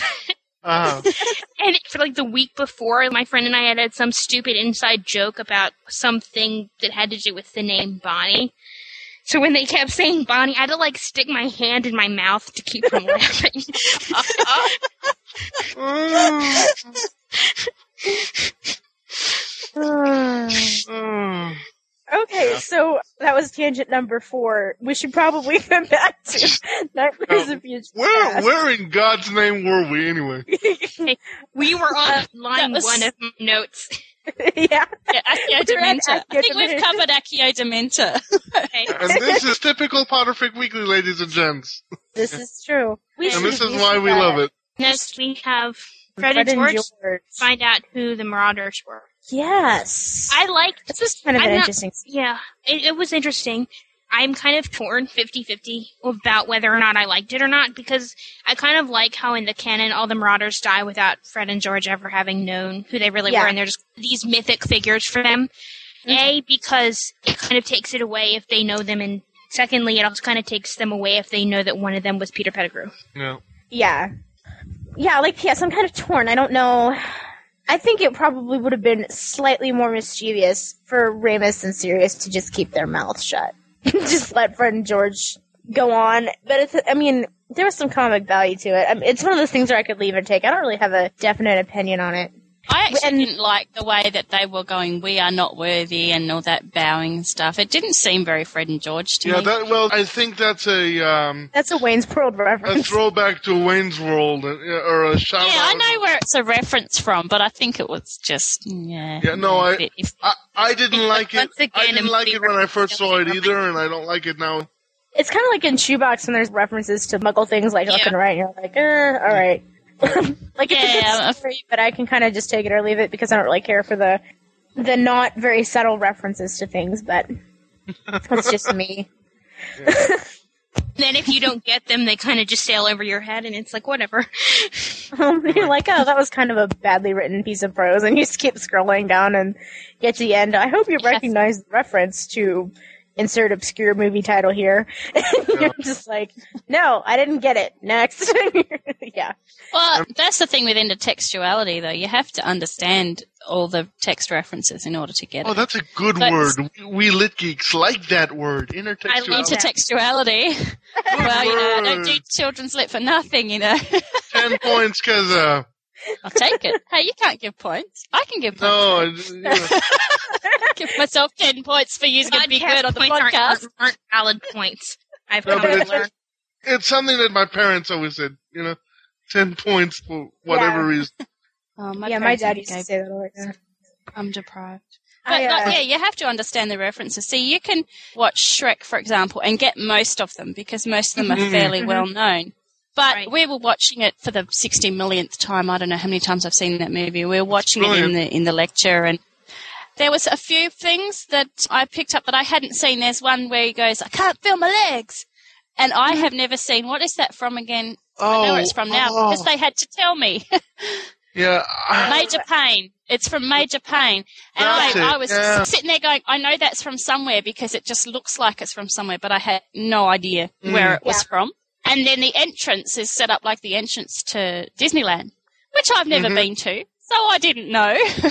and everyone's saying that. I'm like, oh, okay. So when I go to Disneyland one day in the far flung future, I'll be like, oh, that looks like Shrek. Yeah, I always do that too. Like I grew up watching The Simpsons. Like I was raised on it. My my dad loved it, and so I would see all these things that they were making reference to there before I saw the movies. Mm. So I Uh-huh. go through life being like, "That's from The Simpsons." Uh, like, you sort of had to reverse it. Yeah. See, I was not allowed to watch The Simpsons. I have only recently um, discovered the the. I love it now because I'm very into pop culture now, but I wouldn't have understood it then, and I still can't get Family Guy. Oh Honest to God, I try, I hate Family Guy. and I like all I- of my guy friends are like, oh, "I love Family Guy," and I'm like, I can't watch it because my IQ drops, and I don't Yeah, have the it does. to lose. It does. For the record, I don't like it. I can't stand it. So not all you guy friends love it. There. there you go. I don't get it Yeah. because I'm not American. And like I sit there and No, I watch you- Family Guy no, while you I'm ju- waiting for Lost. No, you don't. No, it you is don't- very American though. Um, well, for an that's part of it, Australian- but I think the other part of it is that you're simply way too intelligent for it. And you to- that's We're right. gonna get we're gonna get lots of angry emails. Family Guy rocks. I don't care. No, uh, here. They've got. We, we Hang said- on, I might be thinking of the wrong one. Is it the one with that stupid little baby that goes around yes, killing? Family Yes. Okay, because there's this other one, American Dad, and I get them mixed up, and I just like. because they look the same. Yeah, it's just Are they Yeah. the same? The but same that people? little baby annoys me intensely because that's on before Lost here, you see. So I Uh-huh. sit down ready for Lost and I set up my computer because I watch it with Joe and we put the DVD on and I put the TV on and we watch it and make fun of the Lost people. And I sit, they do some crazy things. I sit there and I have to sit through the end of this stupid little killing baby first and it's just like, oh, this is just ridiculous. No, I the other show I wasn't allowed to watch that I love now is The Daily Show, Jon Stewart and The Colbert Report. And now You're to Don't- watch the Don't get Julia started. No, because it was too liberal for my father. I'm from Kansas. so now when I go home, I turn it on and I watch it and my dad's like, I can't believe you watch that. And I'm like, I can't believe you don't. Cause it's just so funny. and I was like, I tell my dad, you need to develop a sense of humor about politics or you're going to have a coronary and die. Uh, We don't get that show. That's not Aw. on Australian TV. Yes, something Well, that, that But if it's something about Probably not, 'cause politics, it's very- then it wouldn't make any sense. We make fun of our own politicians in our own way. yeah. the latest one, there's this comedian, His name is Rove McManus, and he has this show. And he likes to take footage of the Prime Minister, what they were doing that week, and then put a voiceover and make him say crazy things. And I've noticed the difference because we have a new Prime Minister, and the old one, he used to make him say really off color, disgusting things. He'd kiss a baby and it'd say something, you know, bagel like. But the new Prime Minister. he must really he must really like the new prime minister because he does fun things like pretend that he's telling jokes to international heads of state and, and other weird stuff but that's quite funny. And apart from that we have these bunch of guys who um, they go and they set up situations and then film it. And they're actually going to court for one because they actually decided to test the security at ape in i think it was melbourne. And they dressed up in middle eastern wear and got Oh, through dear. a whole bunch of Oh. security checkpoints and Oh, it dear. did not go down well with the security Yeah. people and all those people and they actually ended up in court for it and a whole bunch of other stuff but they do stuff as well where they set up politicians and crazy stuff like that so we've got our own brand of That sounds kind of like Are You Being stuff, I guess. Served or Punk'd or something like that. yeah type of- sort of Candid it's all camera. very yeah it, it's similar to that but it's usually based around like political satire type of situations rather than you know pranking your boss Oh, okay. Yeah, that makes sense. Yeah, one thing that Micah, our roommate, will watch that he uh, talk about the IQ going down, and I just don't get it. Is South Park, Oh, and he Uh, yeah. That's and right he up there with thinks- Family Guy for me. He thinks it's the best thing since I don't know what, and he'll sit there watch it, and he'll not only laugh, but he'll laugh so that the entire apartment complex can hear him. And I'm like, Yeah. why? That's not funny. That's stupid. Most of it I find obscene, but he loves it. I don't get it. Never did. Yeah. That's uh God, another thing I wasn't allowed to watch. Goodness gracious. Mike and I are the total opposite people. And I really do believe that. Like, I'm female and he's male and he was allowed to watch rated R movies when he was two and I wasn't allowed to watch rated R movies until I was 17 and, oh, I couldn't even say Titanic when it came out.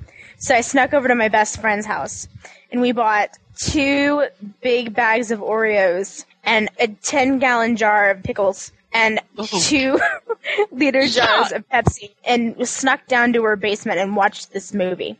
And I have never been this so sick in my life. you? Yeah, Titanic, yeah. Oh, And I was God. I was So all of eleven. pickles was- and oreos at the same time Yeah, I've never been so sick in my Oh. oh. Ugh. and it, they weren't which even is good how we feel about do we feel about that the way fact that about we haven't been talking about Nightmares of Futures Past. Okay. No, I was looking for something we feel about that. Oh, Neville's grandmother. We feel that way about Neville's grandmother. We we do that way about Neville's Uh. grandmother. Oh, what's my exact note, guys? Oh yeah, Neville's grandmother is a raging bitch. Hormone replacement therapy. Either either that or she's channeling Emily Gilmore. Yeah, I can't- obviously, men- I can't Obviously- figure out which. obviously menopause has not been kind to this woman. That's all I have to oh. say. Oh, I, I no. do not support this grand for president. no, no, No, I don't. no. And No. I also think that the way that Neville interacts with her is just really, I mean, I didn't like Graham, but I wanted to smack him. Like yeah. He was just like he's a rude little snit. uppity little To his upstart. grandmother. Yeah. And oh, what was it? I noted down this line. I actually I made notes. I wrote it. And he just sounds really stilted and weird. This is from chapter 34, sorry. He says, blah, blah, blah, blah.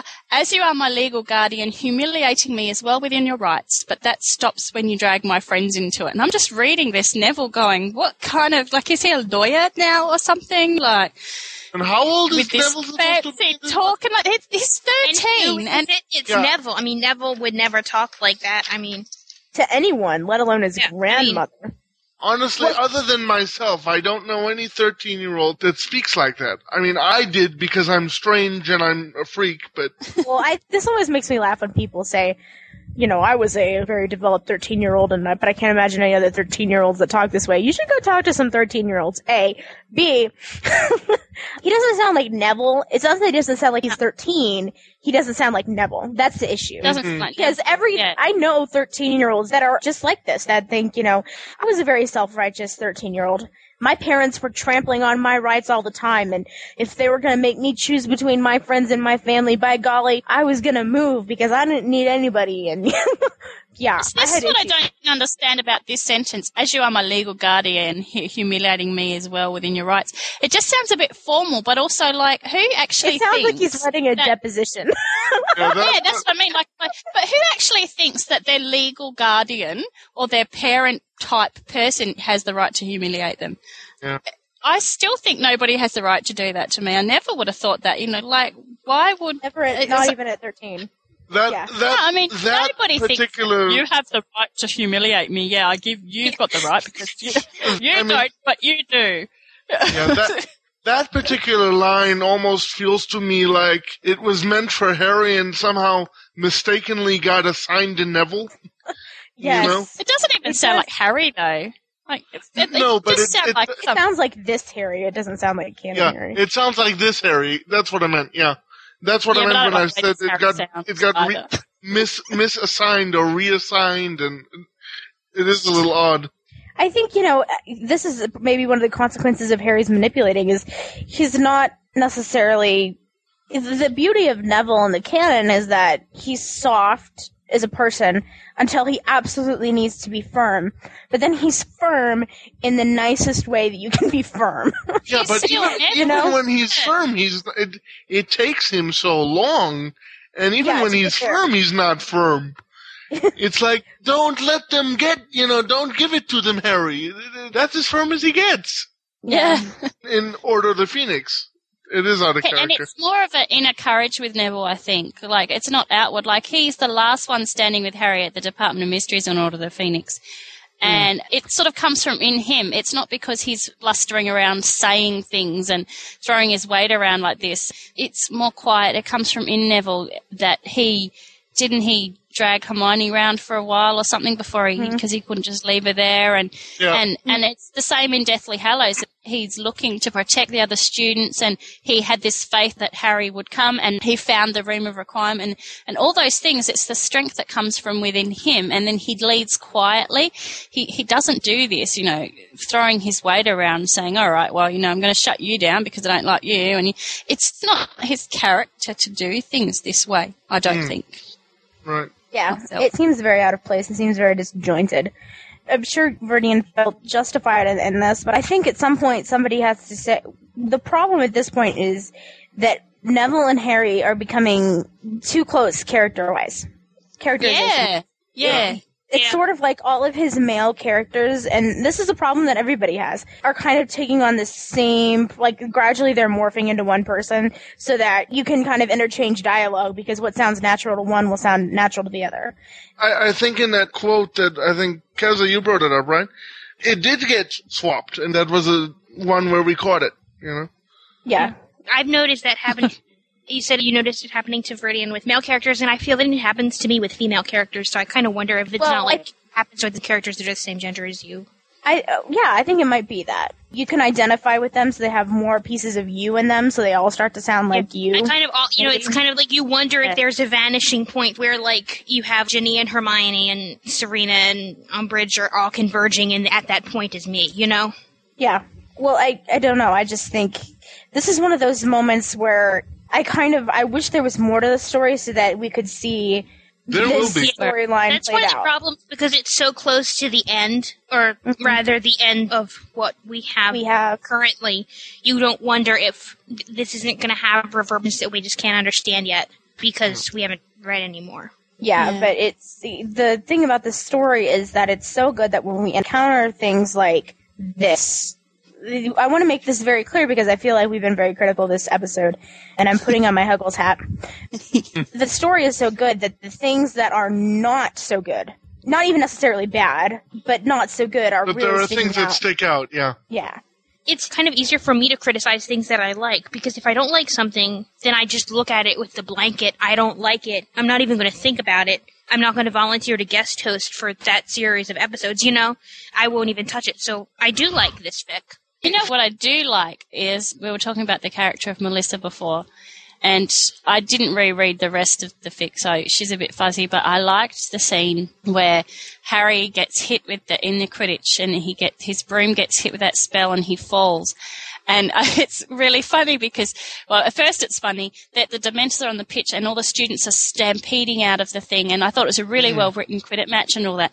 The students are all stampeding out, and she's a prefect. Melissa is a prefect in Slytherin. And so she rescues this first year girl and hangs her up by the robes on a wall sconce. Mm. Says, at least she's out of the way. There, now, laughing. good. and then she notices that the spell that hits Harry comes from her, so she goes to find out. And I think that's really brave and courageous of her, and she can't find it. But then it was really moving how she gets trampled and everything, and she falls, and the imagery of someone stepping on her hands and and all that. So, so I thought that was mm. really well written, and it was just Oh. like you move from this really funny thing to this really sad thing where she's been injured, and then you know, and I really liked that bit. So I did like it. Yeah, because I was thinking, yeah, it is sounded like we're saying, oh, there's this wrong and this wrong, but I liked that. Like that I remember addition. as I was reading it, it was one of the. It's well written death because the worst written deaths are the ones that you see coming. I think. Yeah. Yeah. And Yeah. this one, it's like you can see it coming, but I didn't think she died. she didn't. I die. thought that she.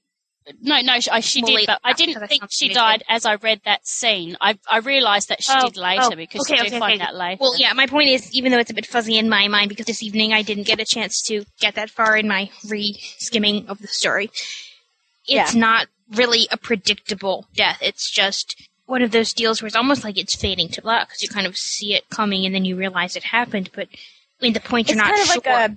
It had the same impact, I think, in this story that Cedric Diggory's death had Oh. on the canon, because Yeah. it, it kind of instantly weighs the whole series down.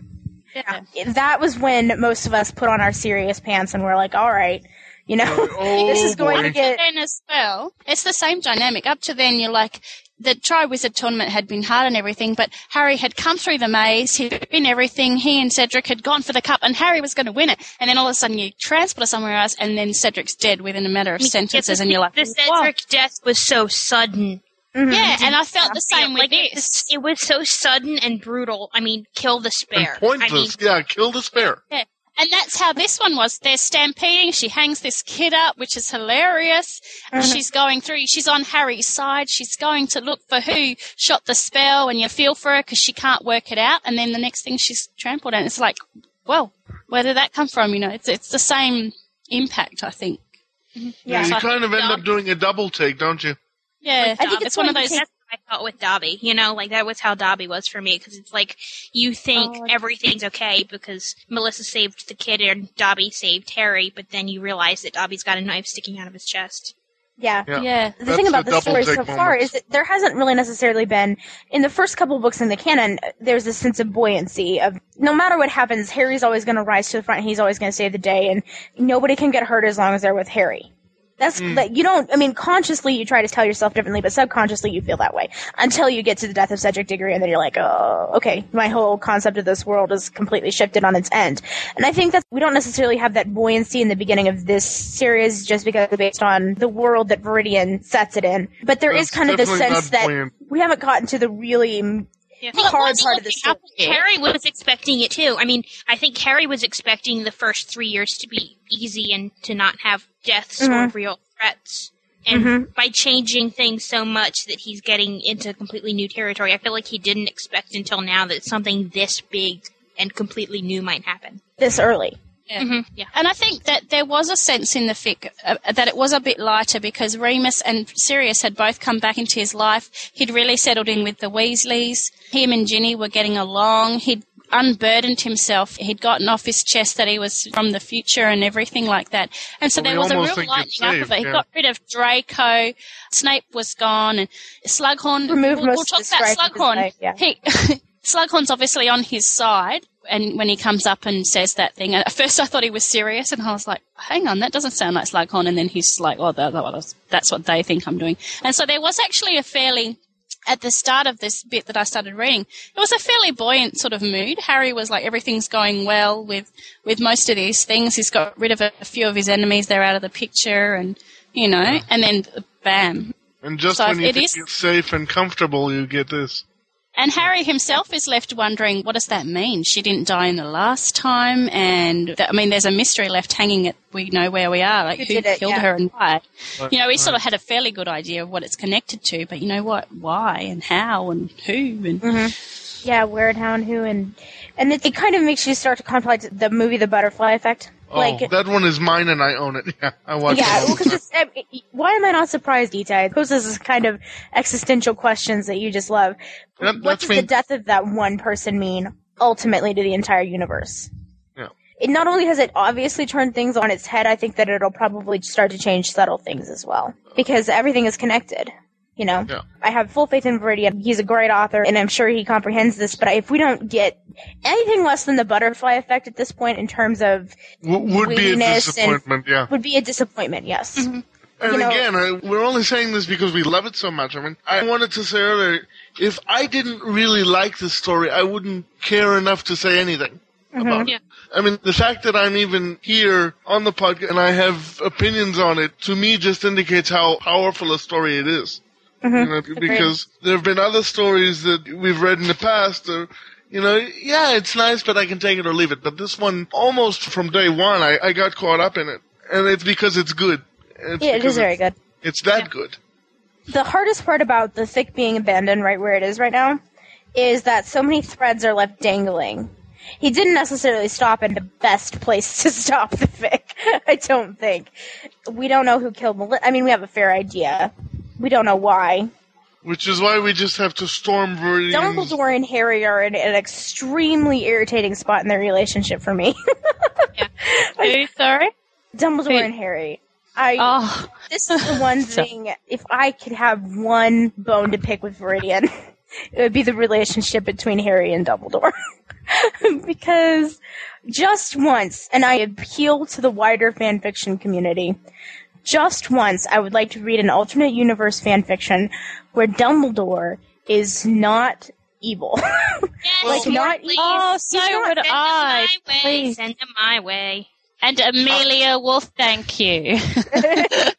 the relationship between Harry and the adults is something that has occupied me a lot as I was reading the fic because and again, because of the CP, because of my condition, I never really had a typical childhood. And what I can specifically remember feeling, even as a very, very young kid, was that people were making decisions for me and manipulating me, and I wished that I could self-advocate. I wish that I had the guts to open my mouth and that somebody would, would finally just be forced to listen.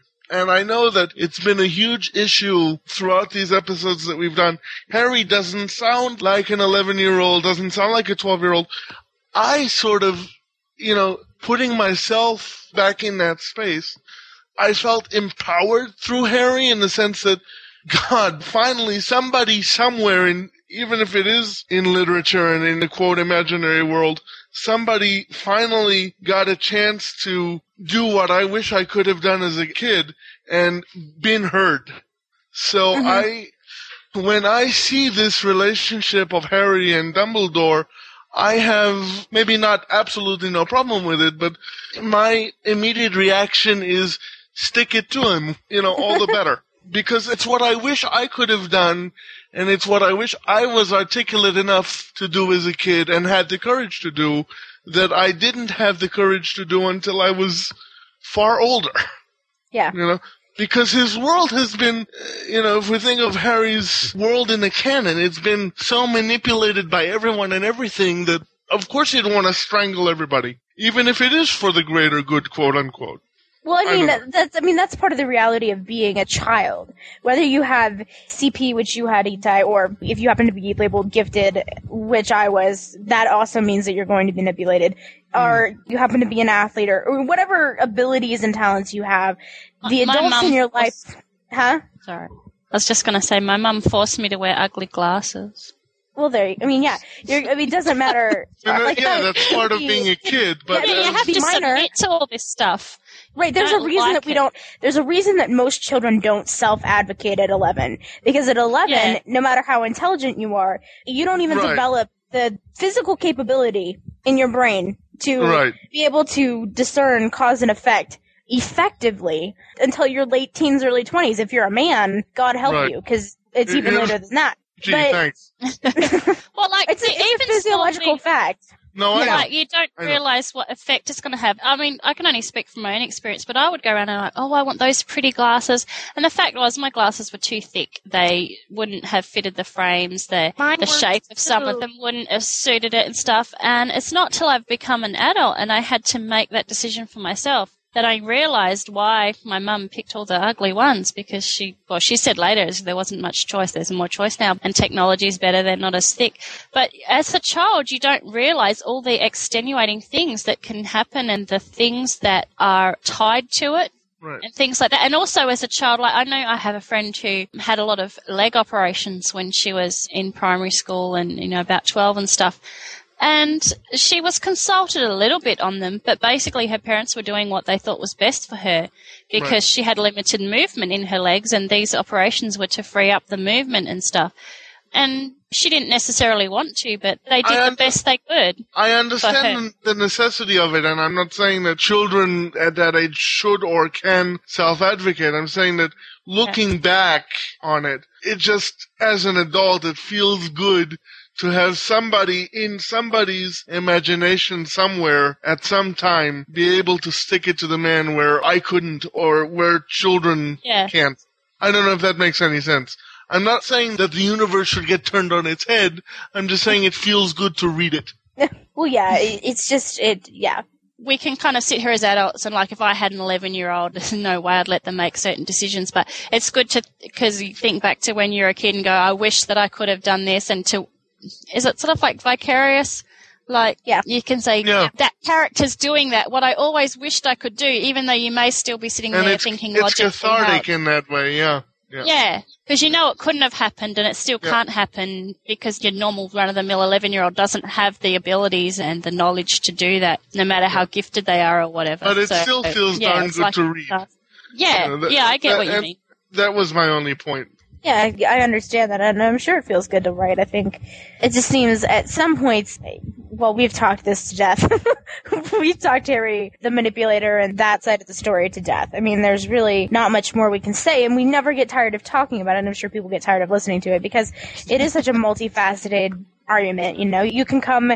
Ryan, Itakeza, and PS and I can sit here and we can talk for four or five hours. We can have all very good points to say, and we can still come away with not necessarily changing our mind, but you know, thousands of ways of looking at the story, and they'd all be that- right. And that's why That's it's so thing. good.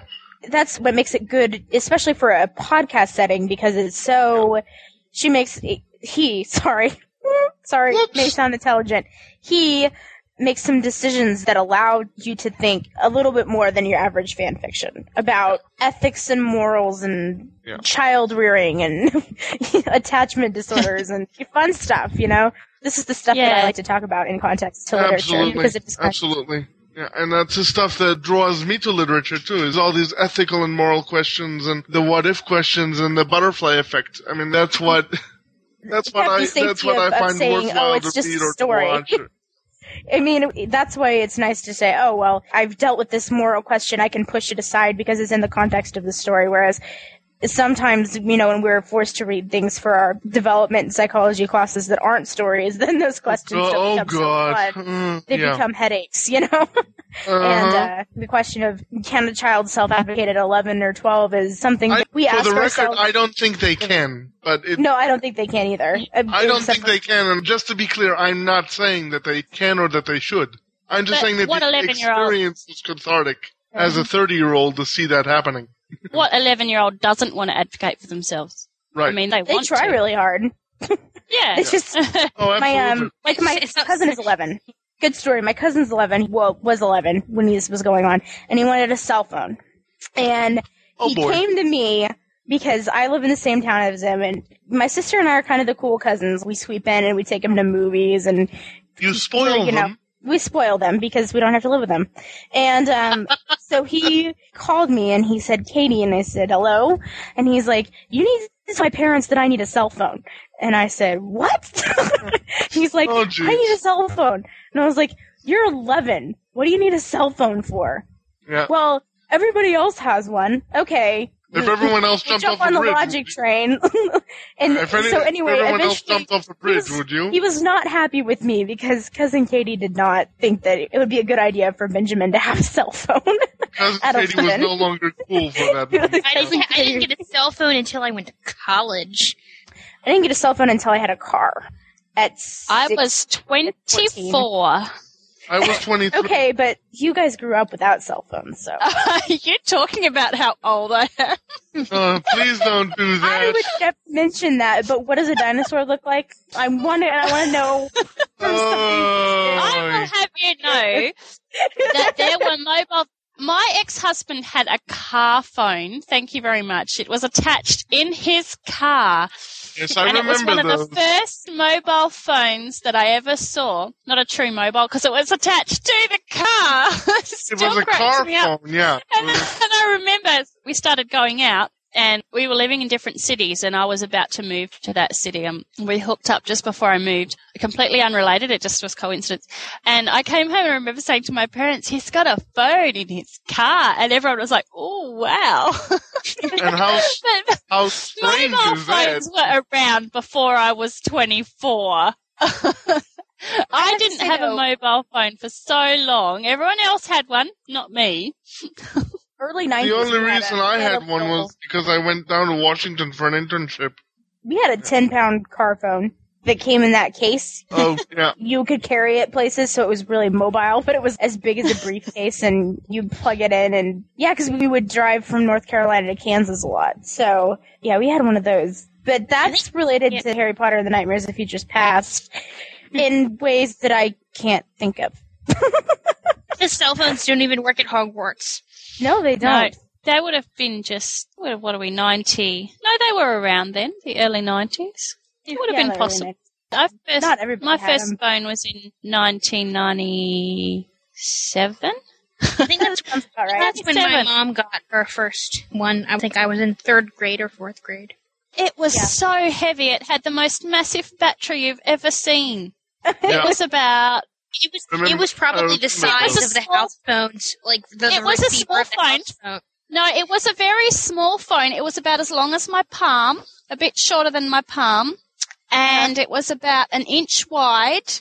But the battery was really heavy, and the battery was probably about three inches long and half an inch thick, and just weighed an absolute ton. And the phone I've got now is a little flip phone, and the battery is about a third the width of a credit card, and only twice as thick. you know, like this battery that I had on my first mobile was, and it was a small mobile too. It was a small phone. It was like a fantastic and new, and you could change the color of the faces on it and the push buttons, and you could pull off the blue one and put on a red one to surround the buttons. Mm. I remember I had, those. I had a brick phone like that where you could change the I think- facing on it. Yeah, you could just change the face, and that was really cool and funky. And it had two lines of text. I could send SMSs, and it was two lines of text, and they were just like you know the little dot things. Do you know what I mean? In the little Yeah. squares, and the, the little digital dots would make up the words. And now I can take pictures and video on my phone. So I mean, now now, I feel like a dinosaur.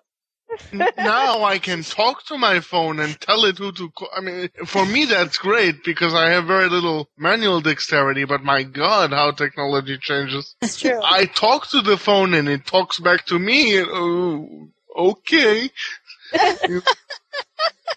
Oh, brings up a whole host of ethical and moral questions, but Please not for enter here. your passcode, then press pound. Yeah, That's the chick on my phone.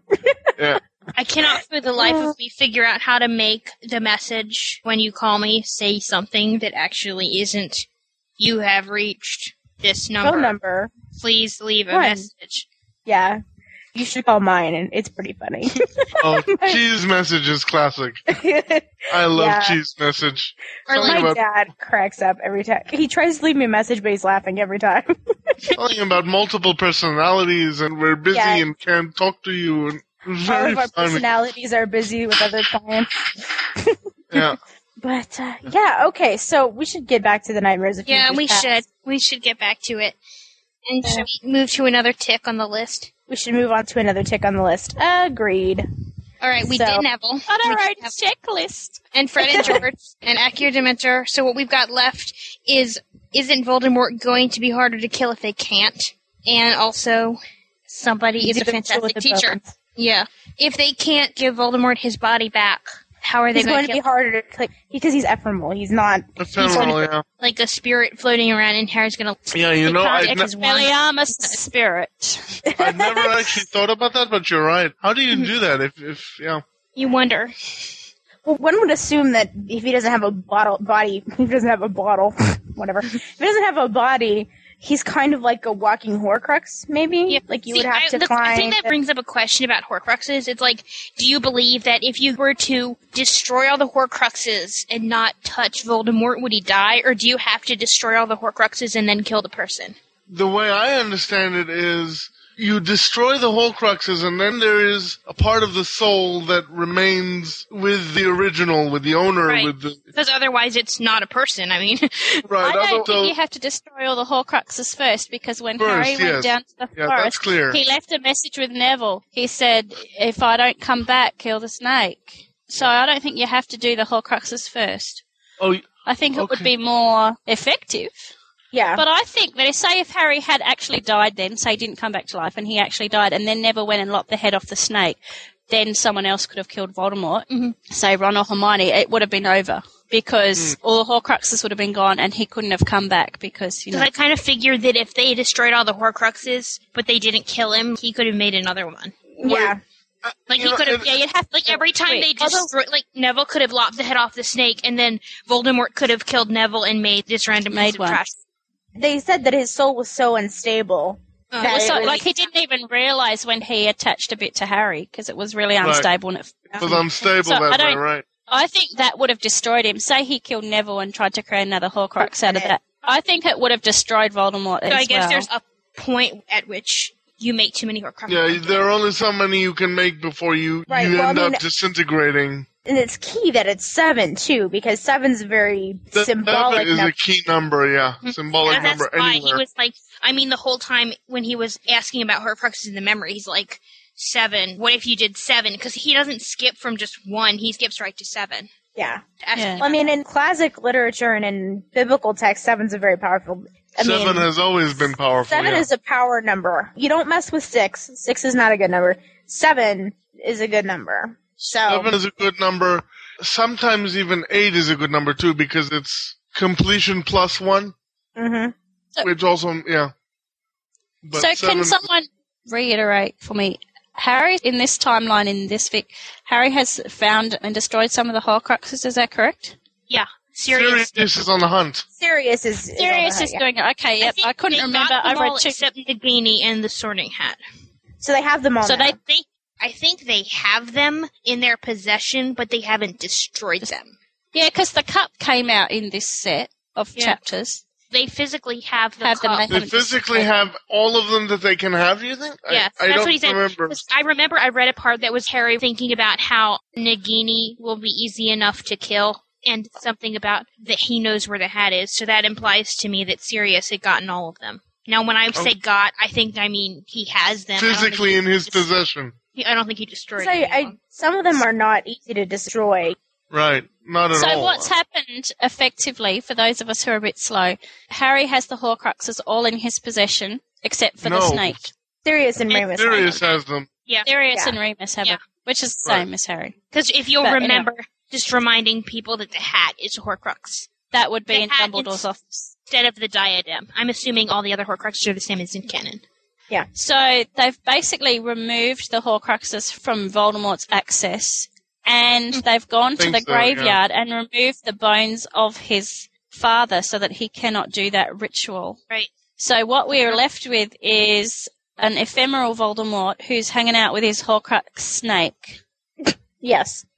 Basi- Basically, and Harry, Seamus, Sirius, and Remus, whoever they are, those people that I can't say, they've got all the Horcruxes. So I guess my question now is I'm trying to wrap my head around this. Without the bones of his father, is there a way that Voldemort will be able to use the snake Horcrux to gain a body? Because That's they don't have question. that. I mean, it begs How the question literally, how... how literally do you read the spell? Do you remember the spell? Like I haven't got it memorized, but the spell that Peter said while he was making the potion to bring Voldemort back to life. How mm-hmm. literally can you read? Well, see, it says both- bone how of my literally can you but- read bone of my father unwillingly? It could be a grandfather, any other ancestor. Does it have to be his actual biological father? Because he It might says choose to. it's- like it's- Marvolo. It could be Marvolo. it says father. Yeah. Now, People always say fathers, and they just mean like we talk about the founding Ancestors. fathers. You know, right, Yeah, but that- this is that could be the but this, this is specifically bone of the father. I mean, one singular. Yeah. Yeah, So- but a person has, in effect, more than one father when you're talking like that. But I guess And if you're talking oh, his actual or if you're father- saying like, I mean, I'm just saying it's one of those deals where it's like there could be a loophole in there where it could be talking to somebody else who's even and at some like point, even a symbolic Sorry. father like Salazar Slytherin. You know, And the other thing is that I don't know if this is from a fanfic or if it's canon, but they're talking about why do you have to use the boy? His enemy doesn't have to be Harry. Right? Is enemy. Sorry, well, enemy- I remember a lot of people having that discussion right after Goblet of Fire came out. Goblet of Fire, But yeah. he, well, he wanted to use Harry so he could negate the so that he could touch it. and because Harry is Voldemort's public enemy number one. Yeah. You know, it, Oh, his yeah. first mission was. I guess the problem with Voldemort as a villain is one, he's not scary, but two, yeah, well, one, he's not obsessed. scary. Two Two one, is that one track mind. he, yeah, he has a one track mind. His mission isn't very clear. Apparently, in the first one, he was going to rid the world of all Muggleborns. In the second war, his efforts seemed to be more focused on Harry. I mean, yeah, he was evil and bad to Muggleborns and Squibs, and we get to see that, but only in book seven is that really evident as that is his goal. And, um, uh, where am I going with this? I had a beginning. I think your point process. is just the enemy, even though he really wanted it to be Harry Oh, yeah. to make a symbolic point, it could be anybody. It could be Could have anybody. been anyone who is the fought him, enemy. yeah. Yeah. Yeah. Sure. I think basically the point is we said can the potion still work because we don't have Tom Riddle Senior's bones, and I think maybe yes because you can subvert who the father is, and also you could subvert the enemy and the servant too, so you don't have to have Yeah. Harry and Peter. I think he could still do it. They could still make that potion. He could mean, still grab Harry. Or there may be more than one way to skin a cat. Voldemort might come up with a different way to gain a body. resur- I mean, yeah. Harry's trying to do the best that he can to make allowances for things that he knows is going to happen. But as a reader, sometimes I wonder if maybe he should just let events happen that he kind of can anticipate happening, and If then Voldemort has a one-track mind, surely Harry does too by doing this, by assuming that you can stop Voldemort from gaining a body by stopping one portion of a spell mm-hmm. That was done. It's exactly kind of like- the same way in Harry's world, and he's going to assume that the Right. same is going to happen. I it's mean, like it, the little Dutch boy with his finger in the dam. You it know, goes back. like it, that's gonna help. it goes back, I think, to what I said earlier. Voldemort's resurrection is an event that you cannot escape. Otherwise, it's not Harry Potter's story. So I think that sort of lends support to what you're saying, P.S., in the sense that, yeah, it has to happen. There will be a way for him to resurrect. Just because we don't have that yet, we're kind of pawing I mean, at the floor, and we You don't have know. to applaud Harry though for trying to nip things in the bud. Yeah. Oh, You know, it's, it- oh, it's- absolutely. it's good yeah, yeah. thinking if you don't know. I mean, Harry is not sitting here on a podcast picking his life apart. Yeah, That's true. I think you can't exactly blame him for not thinking of it. But- Right. Because Right. you don't think of these things in your everyday life, I'm sure. I mean, I'm, Absolutely Well, you mean, I mean, you don't spend every day temporal going. mechanics is not something I'm constantly aware of. in or my, like, in you don't you don't even think like we won't take 95 because last time it was crowded. Right. You know what I mean? Yeah. You take 95 anyway, yeah. Agreed. I mean, we can pick the plot apart because we have the luxury of time and distance. Yeah, Harry doesn't. Harry doesn't. I mean, he does, but he doesn't.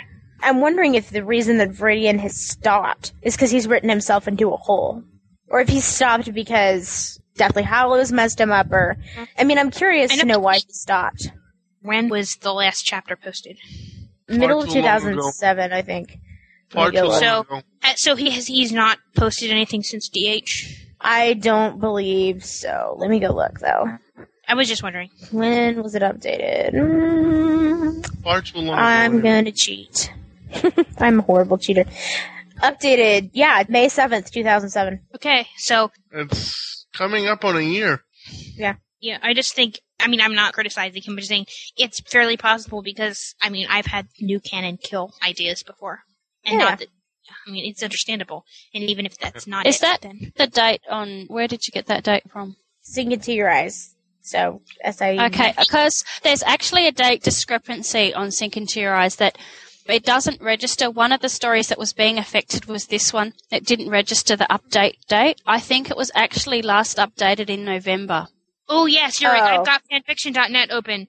It says updated, and it, they only tell you the date that the last chapter was posted, and that was November the 22nd. Really? Okay. Yeah, because So if I'm you very look at the sorry for reading. I'm so sorry. I'm an idiot. And if you look at the reviews on Sink Into Your. Eyes, there's some in November from that last chapter. And I recall because what happens is the Dumbledore Silver Trinket Awards, there was this big discussion about them. And the, and the thing I I recall was that it had been updated since we picked it. Yeah, because what happens is I was going, you can't vote for them in a month that it hasn't been updated. These bunch of stories haven't been updated this month, and what was actually happening So, is it's not anyway, coming up Because I was going to say I, I could have sworn I saw something that seemed like it had been influenced by DH when I was reading it. But yeah, yeah. So it there was something Hermione's bag of tricks on the Horcrux hunt. Yeah, yeah. Yes. Deathly Yeah, Hallows. because it's Yeah, chapter yeah, yeah, yeah, yeah, 35. yeah, It yeah, was- yeah, yeah, it yeah. was pretty purposefully vague about what went on in the stuff that isn't. I think the stuff in his story that DH doesn't necessarily negate he's using. Yeah. You know, like obviously everyone at Hogwarts didn't die, but he's using things like Hermione's bag of tricks and other stuff that went on. Yeah, there was that one instance where he did. I don't remember exactly where, but I do remember it being there. I think there was a reference, at least in an author's note, to Snape's true allegiances. Because I know oh. he was pretty. The author's on the other side, yeah. Story, but He escalated things with Draco and, Draco and Snape a lot faster than he needed to. That's because he never knew that Snape was working for Dumbledore, and Voldemort discovered Snape's treachery and killed them both for it. I'd actually left it open to go either way before Deathly Hallows was released. So I think that he'd left it open. now he can go and and now he said Yeah. Voldemort discovered Snape's treachery and killed them. So Snape is still good in this. right because that's Thing. what happened in the old future, right? Mm-hmm. Yeah, The old. that was the author's note. The I, I can never. like- I think I call it something different every time I talk about it. Yeah, no, it's Yeah. okay. The stuff is supposed to be confusing as all get out. So I think Yeah, we're supposed agreed. to call it the future's past. yeah. the title of the story. So we go to the opening of chapter 35, kind of skim. I have such a hard time with newspaper articles written in fan fiction. It's just one of those things that I'm Yeah, highly 'cause it's hard incapable of to- reading. Yeah, it's hard to be able to write like like I am not going to attempt it because I know I couldn't write a newspaper article to save my life. Like I might Yeah. to write Yeah, a- that's a a that's a completely story different style of writing. I that mean, isn't- journal. that isn't sucky, but if I wrote a newspaper article and a story, it would sound like a story because that's what I write. I Oh yeah. I don't think they're Journalism all is not rubbish. fiction, and fiction is not journalism. And, yeah, sometimes they can be used quite effectively, but one at a time and short. The problem that I have with chapter 35 is there's like one, two, three, three of them there, and they're Uh-huh. boring for me. I'm just like, they don't talk about the characters. This first one is talking about, um, it's the same thing I did the first time I read Half Blood Prince. I glossed over the first chapter because I was like, who cares about the Muggle Prime Minister? So this is not the people that I'm reading about. I've appreciated it since and gone back and read it, but I, I was skimmed that see, as like well. when I was reading it, I had gotten them all on the release date, so I was like clinging to each word. But part of me is like, what is this? yeah, see, I clung to the it gonna be first. significant? But it's like then part Yeah. of me is like, it's more Harry Potter, so it's got to be wonderful. Yeah, but these ones here are just about what's happening in the ministry and Sirius Black sightings and statements by the ministry. And Rita Skeeter annoys me, so you know they they want to donate the service of their elite ward masters to Hogwarts School, and I'm like, "Ugh." Okay, the thing about Rita Skeeter is, I, I just, even if he gets her on his side early in the beginning, I have such a disdain for paparazzi journalism. Uh-huh. that I think I would rather be a prostitute than write for for OK Magazine or, or People or something because Aren't I they mean synonymous? that- yeah, I mean it's not real journalism. It's butting your nose into people's business and private lives, and I think that's. Right. I'm not really sure if that's just an American thing, or, or I'm sure everybody's disgusted by it, but I just no, it's I not just an American thing. the I just- British I are the cannot- best at it. Oh, I yeah. cannot Well, look at what happened to Diana. And Yeah, yeah, look at Diana. Yeah, She- I mean, it, what's interesting is take a brief political sidetrack. We'll come back. Is that they're introducing legislation now in the United States to restrict what paparazzi can do, which you know people are crying, "Ah, freedom of the press," and I'm like, I think that people have a right to be able to get to their cars without dying. like, One would even hope if you're so, a celebrity, y- you have basic human rights. You know, you ought to be able to go to the bathroom without somebody taking your picture. That's kind of what I think. So I watched Yeah, some around footage YouTube. of um, who was it? I think it was Britney, Britney Spears once, and Uh-huh. it was on the news, and she was driving along, and she had to drive at a walking pace because there Mhm. was that many people with cameras around her car, and someone else was driving, and she actually got out of the car and got in and drove and just drove off or something.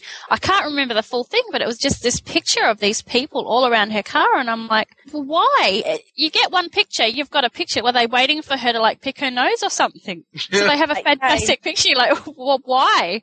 Did you yeah, know? I just no wonder she's a complete nutcase. like, hello. yeah. Yeah. Ugh. Anyway, so I just can't bring myself to like read Skeeter. I just I can't. It's even it's I- one of those characters that even though you aren't supposed to like them, I still don't want to read about her. Even though I know I'm not supposed to like her, and I don't like her, but I don't Yeah. like her so much to the point that I really hate to read about her. Like there are It's like characters that I hate, like say Umbra, but I love to hate her so much that I enjoy reading about her because it's so much fun to hate her in a Right. story. But I just can't read about Rita Skeeter. I would have to say Rita Skeeter and uh, Peter Pettigrew. Peter Pettigrew is so distasteful to me. Peter makes my That- skin crawl. I actually found Rita quite fun to write, though. Rita's fun to write. She's Peter fun to not. write, but you've got to do it in small doses. Otherwise, I think you lose your audience. Because the interview that she did with Harry as well, it just seemed to drag on for me. I was sort of like, Mm. make it a paragraph or three, not half a chapter. You know, Yeah, it just was just like I wanted to get to the end of it. stories I've read, and I kind of gloss over it because like my eyes glaze over and my tongue. Yeah, it's got to be short. I don't want to read it anymore. Yeah. Well, like my beta reader, the Daily Prophet Reporting, wrote a series of stories that are all newspaper articles, and that's kind of an interesting format. But then again, he writes for a newspaper. I mean, So, yeah, when I mean, he writes like a newspaper article- just- Yeah. Well, like when he writes a newspaper article, it's a newspaper article. But there's like passive tense and stuff that they just don't do in newspaper articles in Yeah, this in yeah. articles, and I'm like, all right, scroll, scroll down. But I think the other yeah. thing that helps as well, the last time I wrote a newspaper article, I think I've done it twice in my fic, maybe three times, I don't know. The last time I did it, I had Hermione reading it out to everybody, and every so often they would stop and the characters would interact. Because That's how it even is in I found it, even I found it boring to just have this article stuck there in the middle. So, you know, Hermione would read it out and she'd go, oh, that's just, oh, no, that's not right, or something. She'd make Yeah. some comment Yeah. about it and they'd all, you know, muck it, and then they'd go Well, I mean, and The only one Yeah. I've written before, I hasn't- I haven't even put it up yet, is like, it would be like a police blotter. Thing. Yeah. It's like three a sentences sentence. Or, yeah. Yeah. Well, here's my point. It's an interesting way to try and do exposition without using the exposition hammer. Because it knows what that is. the exposition hammer of obviousness. My betas Yeah. all know what that is. My beta E's. But sometimes it doesn't quite work. Sometimes it backfires on you because people will scroll through that just as fast as they're going to scroll through paragraphs of obviousness. it's like, yeah, and I already knew that. Blah, blah, blah, blah, blah, blah. The thing of it is that the whole, I understand his artistic choice to do that, but I think that those three articles could have been summed up in three sentences and I would have been just as happy. yeah. If it's any indication, I don't even remember the articles. Yeah. Uh, I mean, and we that's how have much. more Of, interaction. that's how much of the effect it had on me. So We have more interaction with Harry and his Gringotts goblins. Harry, the future Donald Trump, and his Gringotts goblins. Yeah. He's I gonna just have a think bat that comb over when he gets old. I think that they've got to be part of the story if you're going to include newspaper articles. Someone has to have picked them up and is reading them. We need to know their response to them. Oh, that's absolute rubbish. Or, yeah, I really agree with that. Or, you know, because in canon, that's always how it happens. Like, Harry picked up the newspaper and read about the break-in at Gringotts and he's like, hey, Ron, look at this. I was there. This is blah, blah, blah in Goblet of Fire, Hermione sees it and you can see the look of disgust and the, the reaction that Mrs. Weasley mm. has to the accusations or whatever that's flying around. And I think they're really integrated as part of it and, and we have to know how the people react. Otherwise they're meaningless There's if, if the characters being don't the, react. the things in Deathly Hallows with Elphias Dodge or Doge. But that was telling a story. That Well, was I telling a that. story. Although honestly, I skimmed through that the first time. I was like, all right, whatever. I was skimming through it, and then I, I got to the end, and I was like, I did. I did skim through missed some of it. Yes, I had to go back and reread because it seemed to be really important. That then in the next couple of pages, and I'm like, oh, I better go back and read that because I don't know what they're talking about. See, the, the wonderful thing about listening to it in audiobook, if you're really listening, is that you don't, the skimming is not possible. And Yeah. so I've now listened to Deathly Hallows, and please don't kill me out there, but I must have done it straight through only twice. I'm about due for another series reread pretty soon. But I pretty much, when I listen to the books, I listen to the, you know, skimming is not an option. And I, I, ca- I, That's actually good in a way because you do. yeah, I kind of like that, and I enjoyed listening to Jim Dale anyway. I really Tell do want to listen to the books on audiobook. I, I mean, I haven't done it yet, but I've always enjoyed that experience. I have a Nora Roberts book on. Haha, everybody's gonna start laughing at me. You're an old lady. I have a Nora Roberts book on audiobook that I love. I really do want to listen to the books because I think I will. Well, you know, You'll when learn, we every time I read them, I pick up something different. So Chi, when we actually get to see each other, I have all seven, so someday my prince will come. yeah. I know, I know, I know, I know, I know, I know. You get Um, married one of these days, and I'll come out and see you. That's my promise. We've got we have this discussion on a daily basis, dear. That's true. You all don't know it, but Itai is getting married so that I will come to California. Uh, huh. Lisa and Itai know this. yes, we've made It's our peace with me. this. Yeah, yeah, it's yeah. all about me all the time. Yeah, it's all about Chi and Ryan and Jen and the rest of the forum coming. And yeah, that's the only reason we're getting married. So there, it's out there. Well, I want to kind of close the discussion and, and go we final thoughts. about what a wonderful teacher. Horace Slughorn is. Can we at thing least throw it out there because he is such a better teacher than Snape. Well, he's that way in the canon too. He's a better teacher. I than know, Snape. I know, I know, but it really. I don't know if this is just because I read the story more recently than I read the book because I just did because I read it tonight. But it just really it struck me far far more reading Mhm. this, especially because he's really hit or miss for me in fanfiction because I think a lot of the times people don't really get him. Well, they focus or on they the, read- on like, the They make him a bagel, or really one dimensional a bagel. Oh, okay, gotcha. Sorry. or really one dimensional, like just focusing on one aspect of his personality. And I was kind of afraid it was going to go that way here from the very first interaction they have. But then we got to the class and I felt really vindicated. And I'm just going to say thank you, Viridian, for writing a good Horace. Yay! I think PS and I are soul sisters. I think we were twins separated at birth. Because I often have the same thoughts about Remus. Like, whenever I see Remus in a fic, I'm like, yes! But then I have to kind of put on the brakes. So I'm like, hold on. Yeah. Because it could be a good Remus, or it could be a bad Remus. I do that too. Like I see the word Slughorn and I'm like, is he good or is he a bagel? Yeah. You know, I mean, that is seriously the main question on my mind when I see that he's in a story. Yeah. So I'm very glad that he's. I'm really happy with this characterization. Yeah, I liked it, and I was reading it, and I was thinking of you and chuckling and thinking that you were going to enjoy the story as well. Speaking of thanking Viridian, I just want to thank Viridian for finally writing a story that got me on this podcast after how many weeks and months of being here, and it's been a real privilege, and I've had a wonderful time, and I look forward to many more like it. And please finish the story. please, please, please finish the story because you've got a good thing going here, and we need to hear the end of it. I've got burning questions about Voldemort getting a body back. Yeah. That too. I want to know, does it happen? Talking How does it it here, like- happen? yeah. And I want to know what Harry does in fourth year because I kind of feel a little bit like third year because he already knows where Sirius is, and so there's not that sort of mystery for third year. and so I'm kind of like a bit more excited. I want him to get to fourth year because I, want wait to find out. this year to see if it happens again. To see Yeah. the Yeah. whole Umbridge business happens again. Uh, yeah. Oh, yeah. And then what'll happen with actually getting the prophecy? And now that we know that I'm the ready prophecy is out, for- you know, I'm ready for See, 'cause hormones Har- to kick in. Dang it.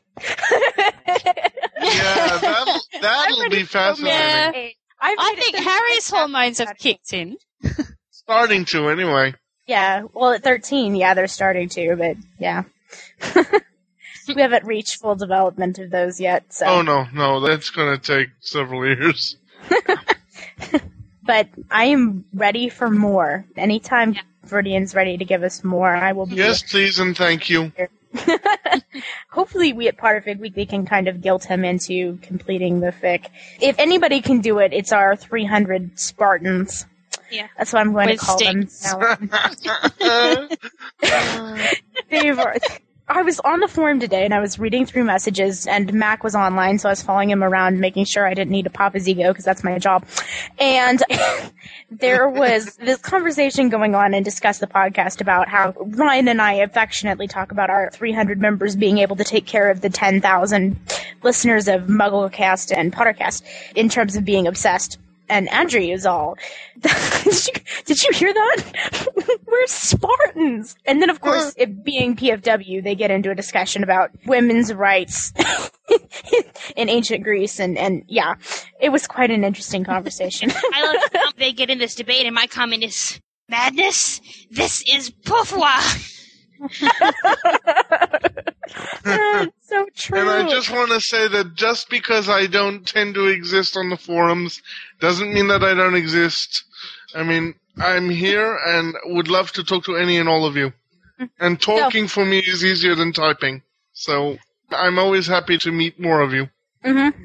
Itai has CP, so the typing and the, that sort of thing is hard for him, but he's very friendly, aren't you, Itai? I can He can doesn't be, bite most of the time. Can be. only when I'm asked. this is true.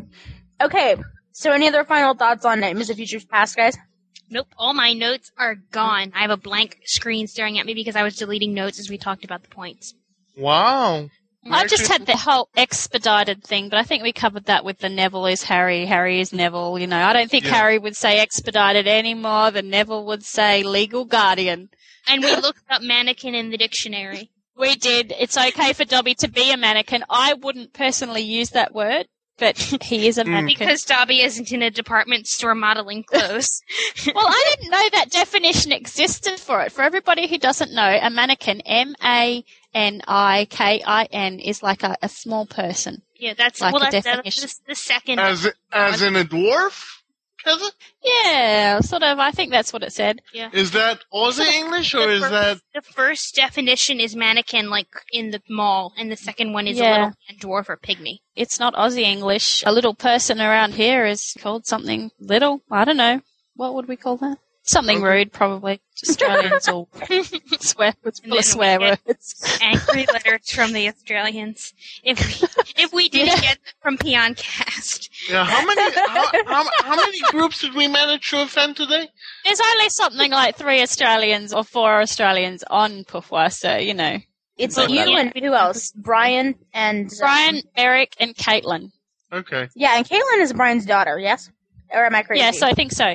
So, like, Hufflepuff needs one. They need an Australian when we they can really complete one. your house. to make Yeah. it even. Yeah, I mean, everyone deserves an It's Australian. even. You need, you Hello, need a Aus- token Australian. Hello, Australian listener out there. You need to come join the forums, get sort you into Hufflepuff, and then my OCD will rest. Yeah. What house are you in, Keza? I'm Ravenclaw.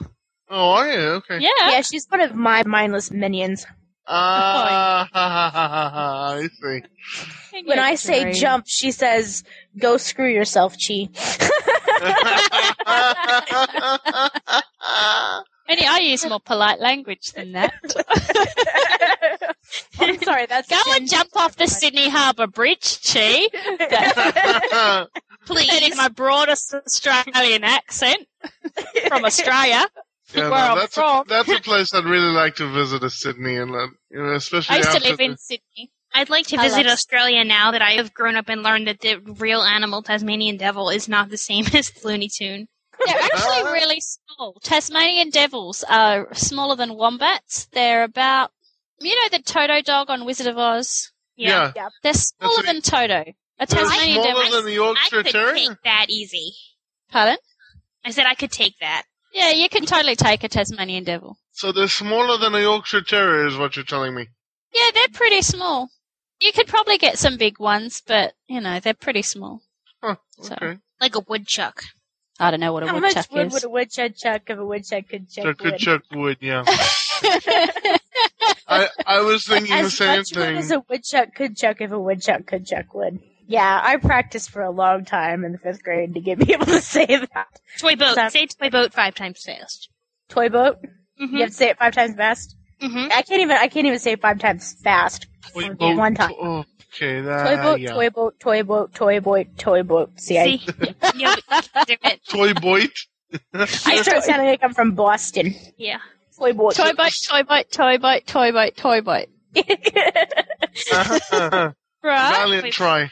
Toy boat. toy She boat. sells seashells by the seashore. Seashell. She. She Peter Piper cells. picked a peck of pickled pick pick to Peter Piper. Piper a pickled pe- pick a peppers. pick a All right, all right, Peter Piper All right. picked a peck pickled peppers. all right, guys. Here's one that How actually. many peppers did Peter Piper pick? Here's one that actually.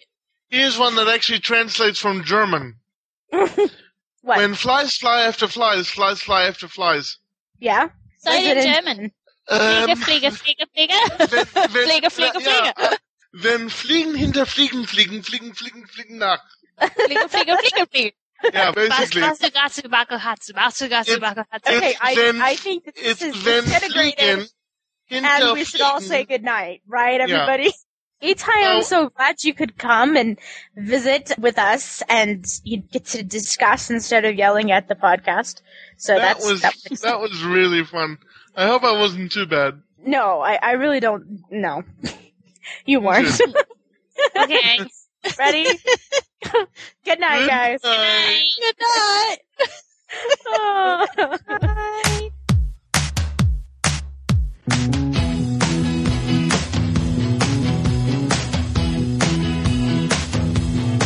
Well, just be glad the four track was broke that day because you grabbed a guitar and I heard you say that the top of the pops better get ready for the new hit single from the Weasler goes Ramilda Bay. I love you. And now a word from our peons. Hey Keza, can you like sing a traditional Australian kids preschool song? Mike's insane. But there must be like some little rhyme that like every little Australian kid knows and they go around singing. Um, Well, there's so many American ones. Do an Australian one. peanut sat on the railway track. His heart was all aflutter. Train came rolling down the track. Toot toot peanut butter. Keza, do you know Old MacDonald? Old MacDonald had a farm, E-I-E-I-O, and on that farm he had a kangaroo, E-I-E-I-O. No, seriously, they do sheep and pigs and cows and stuff. See, that's everywhere. I probably know a lot of folk songs from being a Girl Scout. How many roads must a man walk down? The one you were just singing is a Bob Dylan song. Oh, is it Bob Dylan? Oh my. I've never heard that. I thought it was like a legitimate old song. Toot toot chugga chugga big red car, driving near and you travel far. Toot toot chugga chugga big red car, we're gonna ride the whole day long. I don't know what that is. That's the Wiggles. I know what I want Keza to sing. Sing Captain Planet, Keza. Okay. London Bridge is falling down, falling down, falling down. London Bridge is falling down, my fair lady. Jen, were you a Girl Scout? Um, only till second grade. I thought it was lame. Late last night while we were all in bed, Mrs. O'Leary put a lantern in the shed, and when the cow kicked it over, she blinked her eyes and said it'd be a hot time in the old town tonight. We must have learned different songs. You know the one song that I can remember from Girl Scouts? Oh, I wish I was a little bar of soap, bar of soap. Oh, I wish I was a little bar of soap, bar of soap. I go slidey, slidey, slidey over everybody's hidey. Oh, I wish I were a little bar of soap. Oh, yeah, I remember that one vaguely. Girl Scout camp. Girl Scout camp. Oh, I don't want to go to Girl Scout camp. Gee, Mom, I want to go home. Yankee Doodle went to town riding on a pony, stuck a feather in his called. I can't even sing it, macaroni. What does it even mean? I don't know. Like, is that sp- is that a historical person? Like, No, he's a figure. He's a metaphorical figure, Yankee Doodle, like for the Yankee people who live like in the Yankee part. but did they even have macaroni back then? No, probably not. You focused on the wrong part of the song, P.S. That's the part that always confused me when I was a child, though. You know, I mean, like he stuck a feather in his hat. I want to know why his Doodle's Yankee. Actually, the songs is actually, uh, if I remember correctly, the British actually sang it, and they did it to make fun of us during the Revolutionary War. I think so too. Yeah. Ah, Who's laughing now? That's what I want to say to them, Mike. What do you think? rubber ducky, you're the one. You make bath time lots of fun. Rubber ducky, I'm awfully fond of you. Who whoop be doo every day when I make my way to the tubby. I find a little fella that's cute and yellow and chubby. Rub dub dubby. I've been working on the railroad all the livelong day. Someone's in the kitchen with Dinah. Someone's in the kitchen, I know. Someone's in the kitchen with Dinah, strumming on the old banjo. I want someone to sing Captain Planet before we go, then I'll be satisfied. I don't think I remember it. I don't know that one. I don't know Captain Planet. How could you people not know Captain Planet? I do. I know that whole song. Richard will sing it. He knows it. Sing it, Richard. Richard's gonna sing it. Yeah, right. No, Richard's going to provide lyrics. It was Phil Collins? Seriously, Phil Collins? Go sing it, P.S. I already sung enough stupid songs. I'm not doing Fire. Captain Planet's part. I'm not Earth, going Earth, Fire, wind. water, heart. Ahem. No, I didn't. Did you eat I would be fire.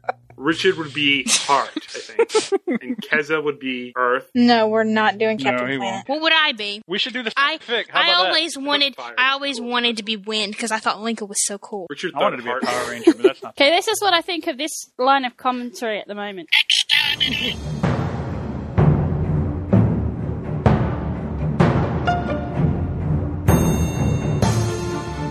Hi, and welcome back to Peoncast. I'm Keza. I'm Jen too. Mike. I'm PS. Richard one. We're doing Fluff today. It's Harry Ginny Fluff. Yay.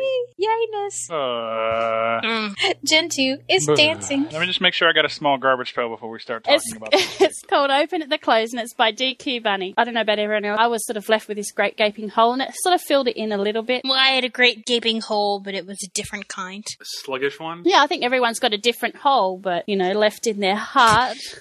at the end. Shut up! Well, that, you're rude people. Well, we'll see. I mean, y- y- your your hole was wondering different things than Hey, mine. nobody's hole was really as bad as mine. My dog died on the day that DH released. no. My best friend died on that day. So not supposed so to be talking not about only was Fluff. I reading, you know, like the end of Hedwig died. I must have bawled for an hour. Oh, don't say that. Hedwig exploded. God, Hedwig. I I don't think I'll ever get We're over supposed Dobby. To be talking about Hedwig fluff. died. Dobby died. Fred died. It's just like a bloodbath. Like I felt bad for George, kind of all alone now. Like they were always a pair through the first seven books. Gets his brother's girlfriend. Oh yeah, that's so healthy. You never saw Fred without George or George without Fred. They always did everything together. It's kind of like half of him died. And this has everything to do with Open at the Close. But what you what I didn't get to was I was going to segue into saying that I was so depressed that I did the same Yeah. thing that Keza did. I went and read this fluffiness, and it made me very happy Yay! because there I was so sad, you know, that my Samson dog went and left me, and then I read this stick. Everything was okay, so it gave me that sense that if they're And everyone was okay- acting like Molly couldn't hear them talking about sex, and we all know that she could. oh, No, totally. I mean, it was just it was just like it made everything better again for the Yeah. 15 minutes it took me to read it. And since then, I've read it about 20 times. That's the purpose of fluff. Make you feel better. You know what I think is kind of funny? It's like fluff more than any other sort of fic. It's kind of very, very centered on the ship. I mean, like, like I can admit that there are some Harry Ginny fics that I like, even though I really Yeah. don't like that ship. But fluffs, and also probably like really intense angst. Those two are kind of like a party for the hmm. shippers, Yeah. and But do you think you can have fluff can without come. a ship? Danger, Will Robinson. Danger. Fluff needs to be built around a relationship, but doesn't have to be a romantic one. Like I think I've read friendship sort of fluff, where it's kind of just the trio Yeah. being kind of funny and go lucky. Is that really fluff, though? Romanticism? I would think it's And Yeah. romantic, actually. Yeah. I mean, otherwise, I think. Why would is my just be question then plain be old what makes Jen. a romance fluff rather than anything else? Like, what is it Yeah. that makes something fluff? What makes it fluff instead of Yeah. romance? Like Well, so that's what I'm asking stuff, you, is like what it's- makes yeah. something- I think romance has gotten more of a plot. Like romance is how Harry and Ginny like Yeah. built their relationship and fell in love, but fluff is just like they're already together and then here's a small moment in their relationship that's Yeah. very sweet. I think so too, because um, Yeah, fluff you- is you've- something you read when you don't want to think about it. Yeah. Yeah, like I said, I mean like romance has got a plot. Like, why can't you have something without plot that's just fun that doesn't involve a relationship? Because usually you then it read it becomes then? comedy at that You point. think I you can't think. have, like, friendship a Yeah. piece of kind of fluff. thing going? Most people would then think it was Slash. Really? Yeah. Okay. wow. And I only know one of us here that would enjoy that. What if it would be as a girl and a boy were friends? like it was a Harry Hermione moment. Well, then all the Harmony shippers would think that, that there was Turn it into there. harmony fluff. We're way off course. drama is like Drama is when Ginny throws Oh, herself drama. yeah, I mean That's drama angst. is like drama is when intense stuff happens. As soon as you got fluff that's not shippy, does it become comedy? Yeah, well this is fluff It's also because it's a comedy. I mean. George just cracks me up every time. Yeah. It is comedy fluff. That is what it I guess I says right there the, in I don't get why letters. fluff has to be romance. I think it probably commonly is, but I'm sure you could write a fluff that isn't. Come on, Hermione. What's a harmless wager among family and close friends? George sauntered over to Hermione. He draped his arm over her shoulder and she glowered at him. After all, Lee Jordan and I have a bet about Ginny and Harry. If we win, Jin Jin jumps him. If we lose, Potter will gift her with pity sex to comfort her. you made a bet about our sex life? Harry yelled as loud as he could while still trying to whisper. He tossed a nervous glance over his shoulder at Mr. and Mrs. Weasley, praying that they had suddenly developed a drastic hmm. loss of hearing. I'm not hearing this. I'm not hearing this. Ron clasped his hands to his ears and shook his head. My best mate is not sleeping with my sister. I love George. And then I laughed Kitty after it. sex. They laugh after it. They're, they're going, "Oh, tell me, Ron, you're not serious." And he's just like, "Bad mental imagery, bad, mental place. imagery. If J- Harry's had sex with Ginny, I'll have to kill him."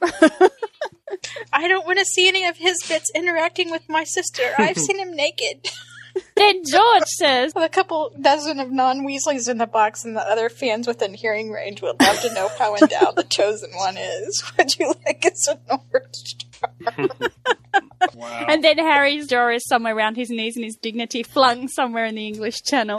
you can just see Harry sitting there and they're just taking the mickey out of him really, really badly. And he's just sort of sitting there going, What do I do now? You know, I sometimes wonder, is he ever going to learn to give back as much as he has to take from like George and that? Is he ever going to learn to punch back with a few witty one liners? Because to me, Harry's always actually been very witty in the bits in Philosopher's Stone where he commiserates with the toilet with flushing Dudley's head down and he, he would be upset or something like that. I can't remember how it goes. I always find Harry witty and it would be really good if he could, in a fit, come back to the Weasley brothers. Sometimes I just think the Weasleys are so quick, so out there, that Harry's just completely outdone by them. Probably. I mean, you've got Witty, and then you've just got Fred and George, or George singularly. It's like you just have to pause amongst greatness. it's like, why even compete? I always get the impression in canon that George and Fred were kind of somewhat respectful to Harry, and they don't really make him the butt of any of their joke. Or am I just forgetting key things? Dude, what are you doing? Make way, Heir of Slytherin That's coming true. through. You're right. Never mind. Before the second task, when they're making the wagers on whether he's going to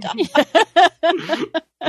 That's a uh, far cry from the kind of thing they do to Percy, though. I mean, like the, the Yeah, big but head boy Percy's a thing. and git. the- People in Australia actually use that Yeah, term. I do, but I don't know if I use it because I've been reading too much Harry Potter or if it's because I've always used the term git. We're way off course. I'm not going to let you pre- risk your life pretending to be me. Well, none of us really fancy it, Harry, said Fred earnestly. Imagine if something went wrong and we were stuck as specky, scrawny gits forever. but, you know, generally I speaking, mean, I think they're that- on his side. I think they do a pretty good job of working him over. There's a difference Yeah. between jokes and tricks. I think. Yeah, I see, mean, they but they play don't a trick even- on Percy. George is just, just paying Harry out. He's not playing a trick on him, just paying him out. They have had Molly the entire time, you know, threatening their lives for touching Harry. So It sounded wrong. Okay. I got someone on a fifth like that one time. Oh, But God. anyway. bad, Richard. What a wank! But anyway, as fluffy as this is, getting back to the point, I like the bit at the end where Ginny comes in and she's looking for this old cigar box, and inside it is the snitch that Harry had when he went into the forest. And she put the other snitch in the box, and it's like a symbol because one marked the end of things, and this is like something new, so she's going to keep them together. Mm. I thought that was really cool. I found it interesting Yeah, too that too. she. So it was like, Oh, sorry, go on. no, you do. I was going to change the subject slightly though. Go. Danger, Will Robinson. Danger. I find it was interesting that she was the Quidditch player and that she was the professional seeker? Well, not really, because because that's canon. I was always under the impression, maybe you guys never got this impression from the book and I'm just reading too much into it. She kind of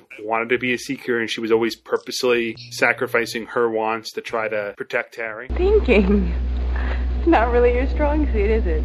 I don't think there was enough in canon for us to know which one she preferred. But the author's I don't notes think say there was that enough of her, their relationship to the draw author's anything notes say from that she put her as a seeker because it works with the story. That works Not necessarily because she is a seeker, but because it works with the story. Not a stretch. Yeah, but do you think she's a world class seeker though? I don't think it matters. It's a piece of fluff. See, I think she's a. I think she's going to be a chaser. I think she's actually going to be a chaser. But I liked the way that this was woven into the story to make this story. And I think that's the great thing about fanfic. You can make it. You can manipulate it to do the things that you you want to do. It doesn't have to be hundred percent right. What is going to happen? The fic I'm writing at the moment. is probably totally wouldn't happen, but that's the beauty of it. I can make them do what I like. Within reason. Yeah, within reason. Yeah, I mean, you'd, you'd want it to be believable. I mean, I read a story the other day where Molly got pregnant after the final battle and had triplets. So you know that I don't think that's within reason myself. it was dreadful. Danger, Will Robinson. Danger. I read a story similar to that, but it was uh, Harry was the father. But that's Whoa. hey, that's just another. What sort of Oh, things are that's you even reading? worse. That's we weren't going to bring that up. I'm just. Oh, I read one where Harry was the one having the baby. Oh my oh, god! Did you say Harry as a pregnancy. baby? That's enough. How is that possible? It's not. Oh, Oh, don't poor go Mike. there. Harry as a baby? How is that even humanly possible? Are you being serious? It's not. That's kind of the point because it's people write some really retarded stuff. Are you serious, P.S.? Let's make the man have the Oh, baby. no. That's gonna be cool. Have you ever watched Junior with Arnold Schwarzenegger? No, I haven't. Oh my That's how you god, do it. that movie is so horrible. Oh Lord. You can't do it without Danny DeVito. I guess I shouldn't even say that George was the other. oh, But, but wait, how is that I possible? think you made me read that fic. P.S. Yes, I did make you that read was that so fic awful. I remember that now. because you made me read that fic with with. with Comatose Alice and Harry. you've got to tell them that. That's worse. No. At least George and Harry were We are both not alive. She was alive. Oh no, no, no! It brought her out of the coma. So anyway, that was my pick for Fluff. It's a feel-good Harry Ginny story for all the people who ship Harry Ginny and want to fill in the great gaping hole left by Deathly Hallows. Well, Thank per- I you. don't see how There you go. I just closed off the episode because I can't stand this cadaver sex anymore. I Wait, wanna how was that possible that Harry gave birth to a kid? I Yeah. don't get this. Well, before we answer that, I think we should address the more important question. How dumb are you? He adopted the kid, or did he actually Mike, have Do the kid? Mike? Do you want to read What's the that? story? Do you want to read the story, Mike? No, it sounded like you were implying he actually had the kid. Harry was the pregnant one. How is that possible? It's the wizarding It's world. not, but magic- It's called hey, magic. how yes, with yeah, magic. how is magic possible? Is- Don't you need certain like organs to make that work? It's magic. Magic, magic. Ah. Oh, it's just like a bloodbath in here today. No, Mike. Mpreg is not mentioned in canon. I don't think it could happen. Magic or no magic. How do you make stuff float in the You have air? How is that humanly believe possible? It is magic. Nothing can, Can stand in our way Have to to believe believe we, We are are magic. magic. La la la la la la la. That is so Xanadu. Xanadu, Xanadu. I think we should address the more important question. So I have a question. What are we Yes. doing next? Willpower 3 by Tree Yes. Tree. I'm Keza, I'm PS. I'm Jen 2. I'm Michael. And I'm Richard. and we're Peoncast, and we'll see you next week. Bye. Bye. Magic, magic. More Aussie songs. Is Waltzing Matilda really Australian? Yes, it is.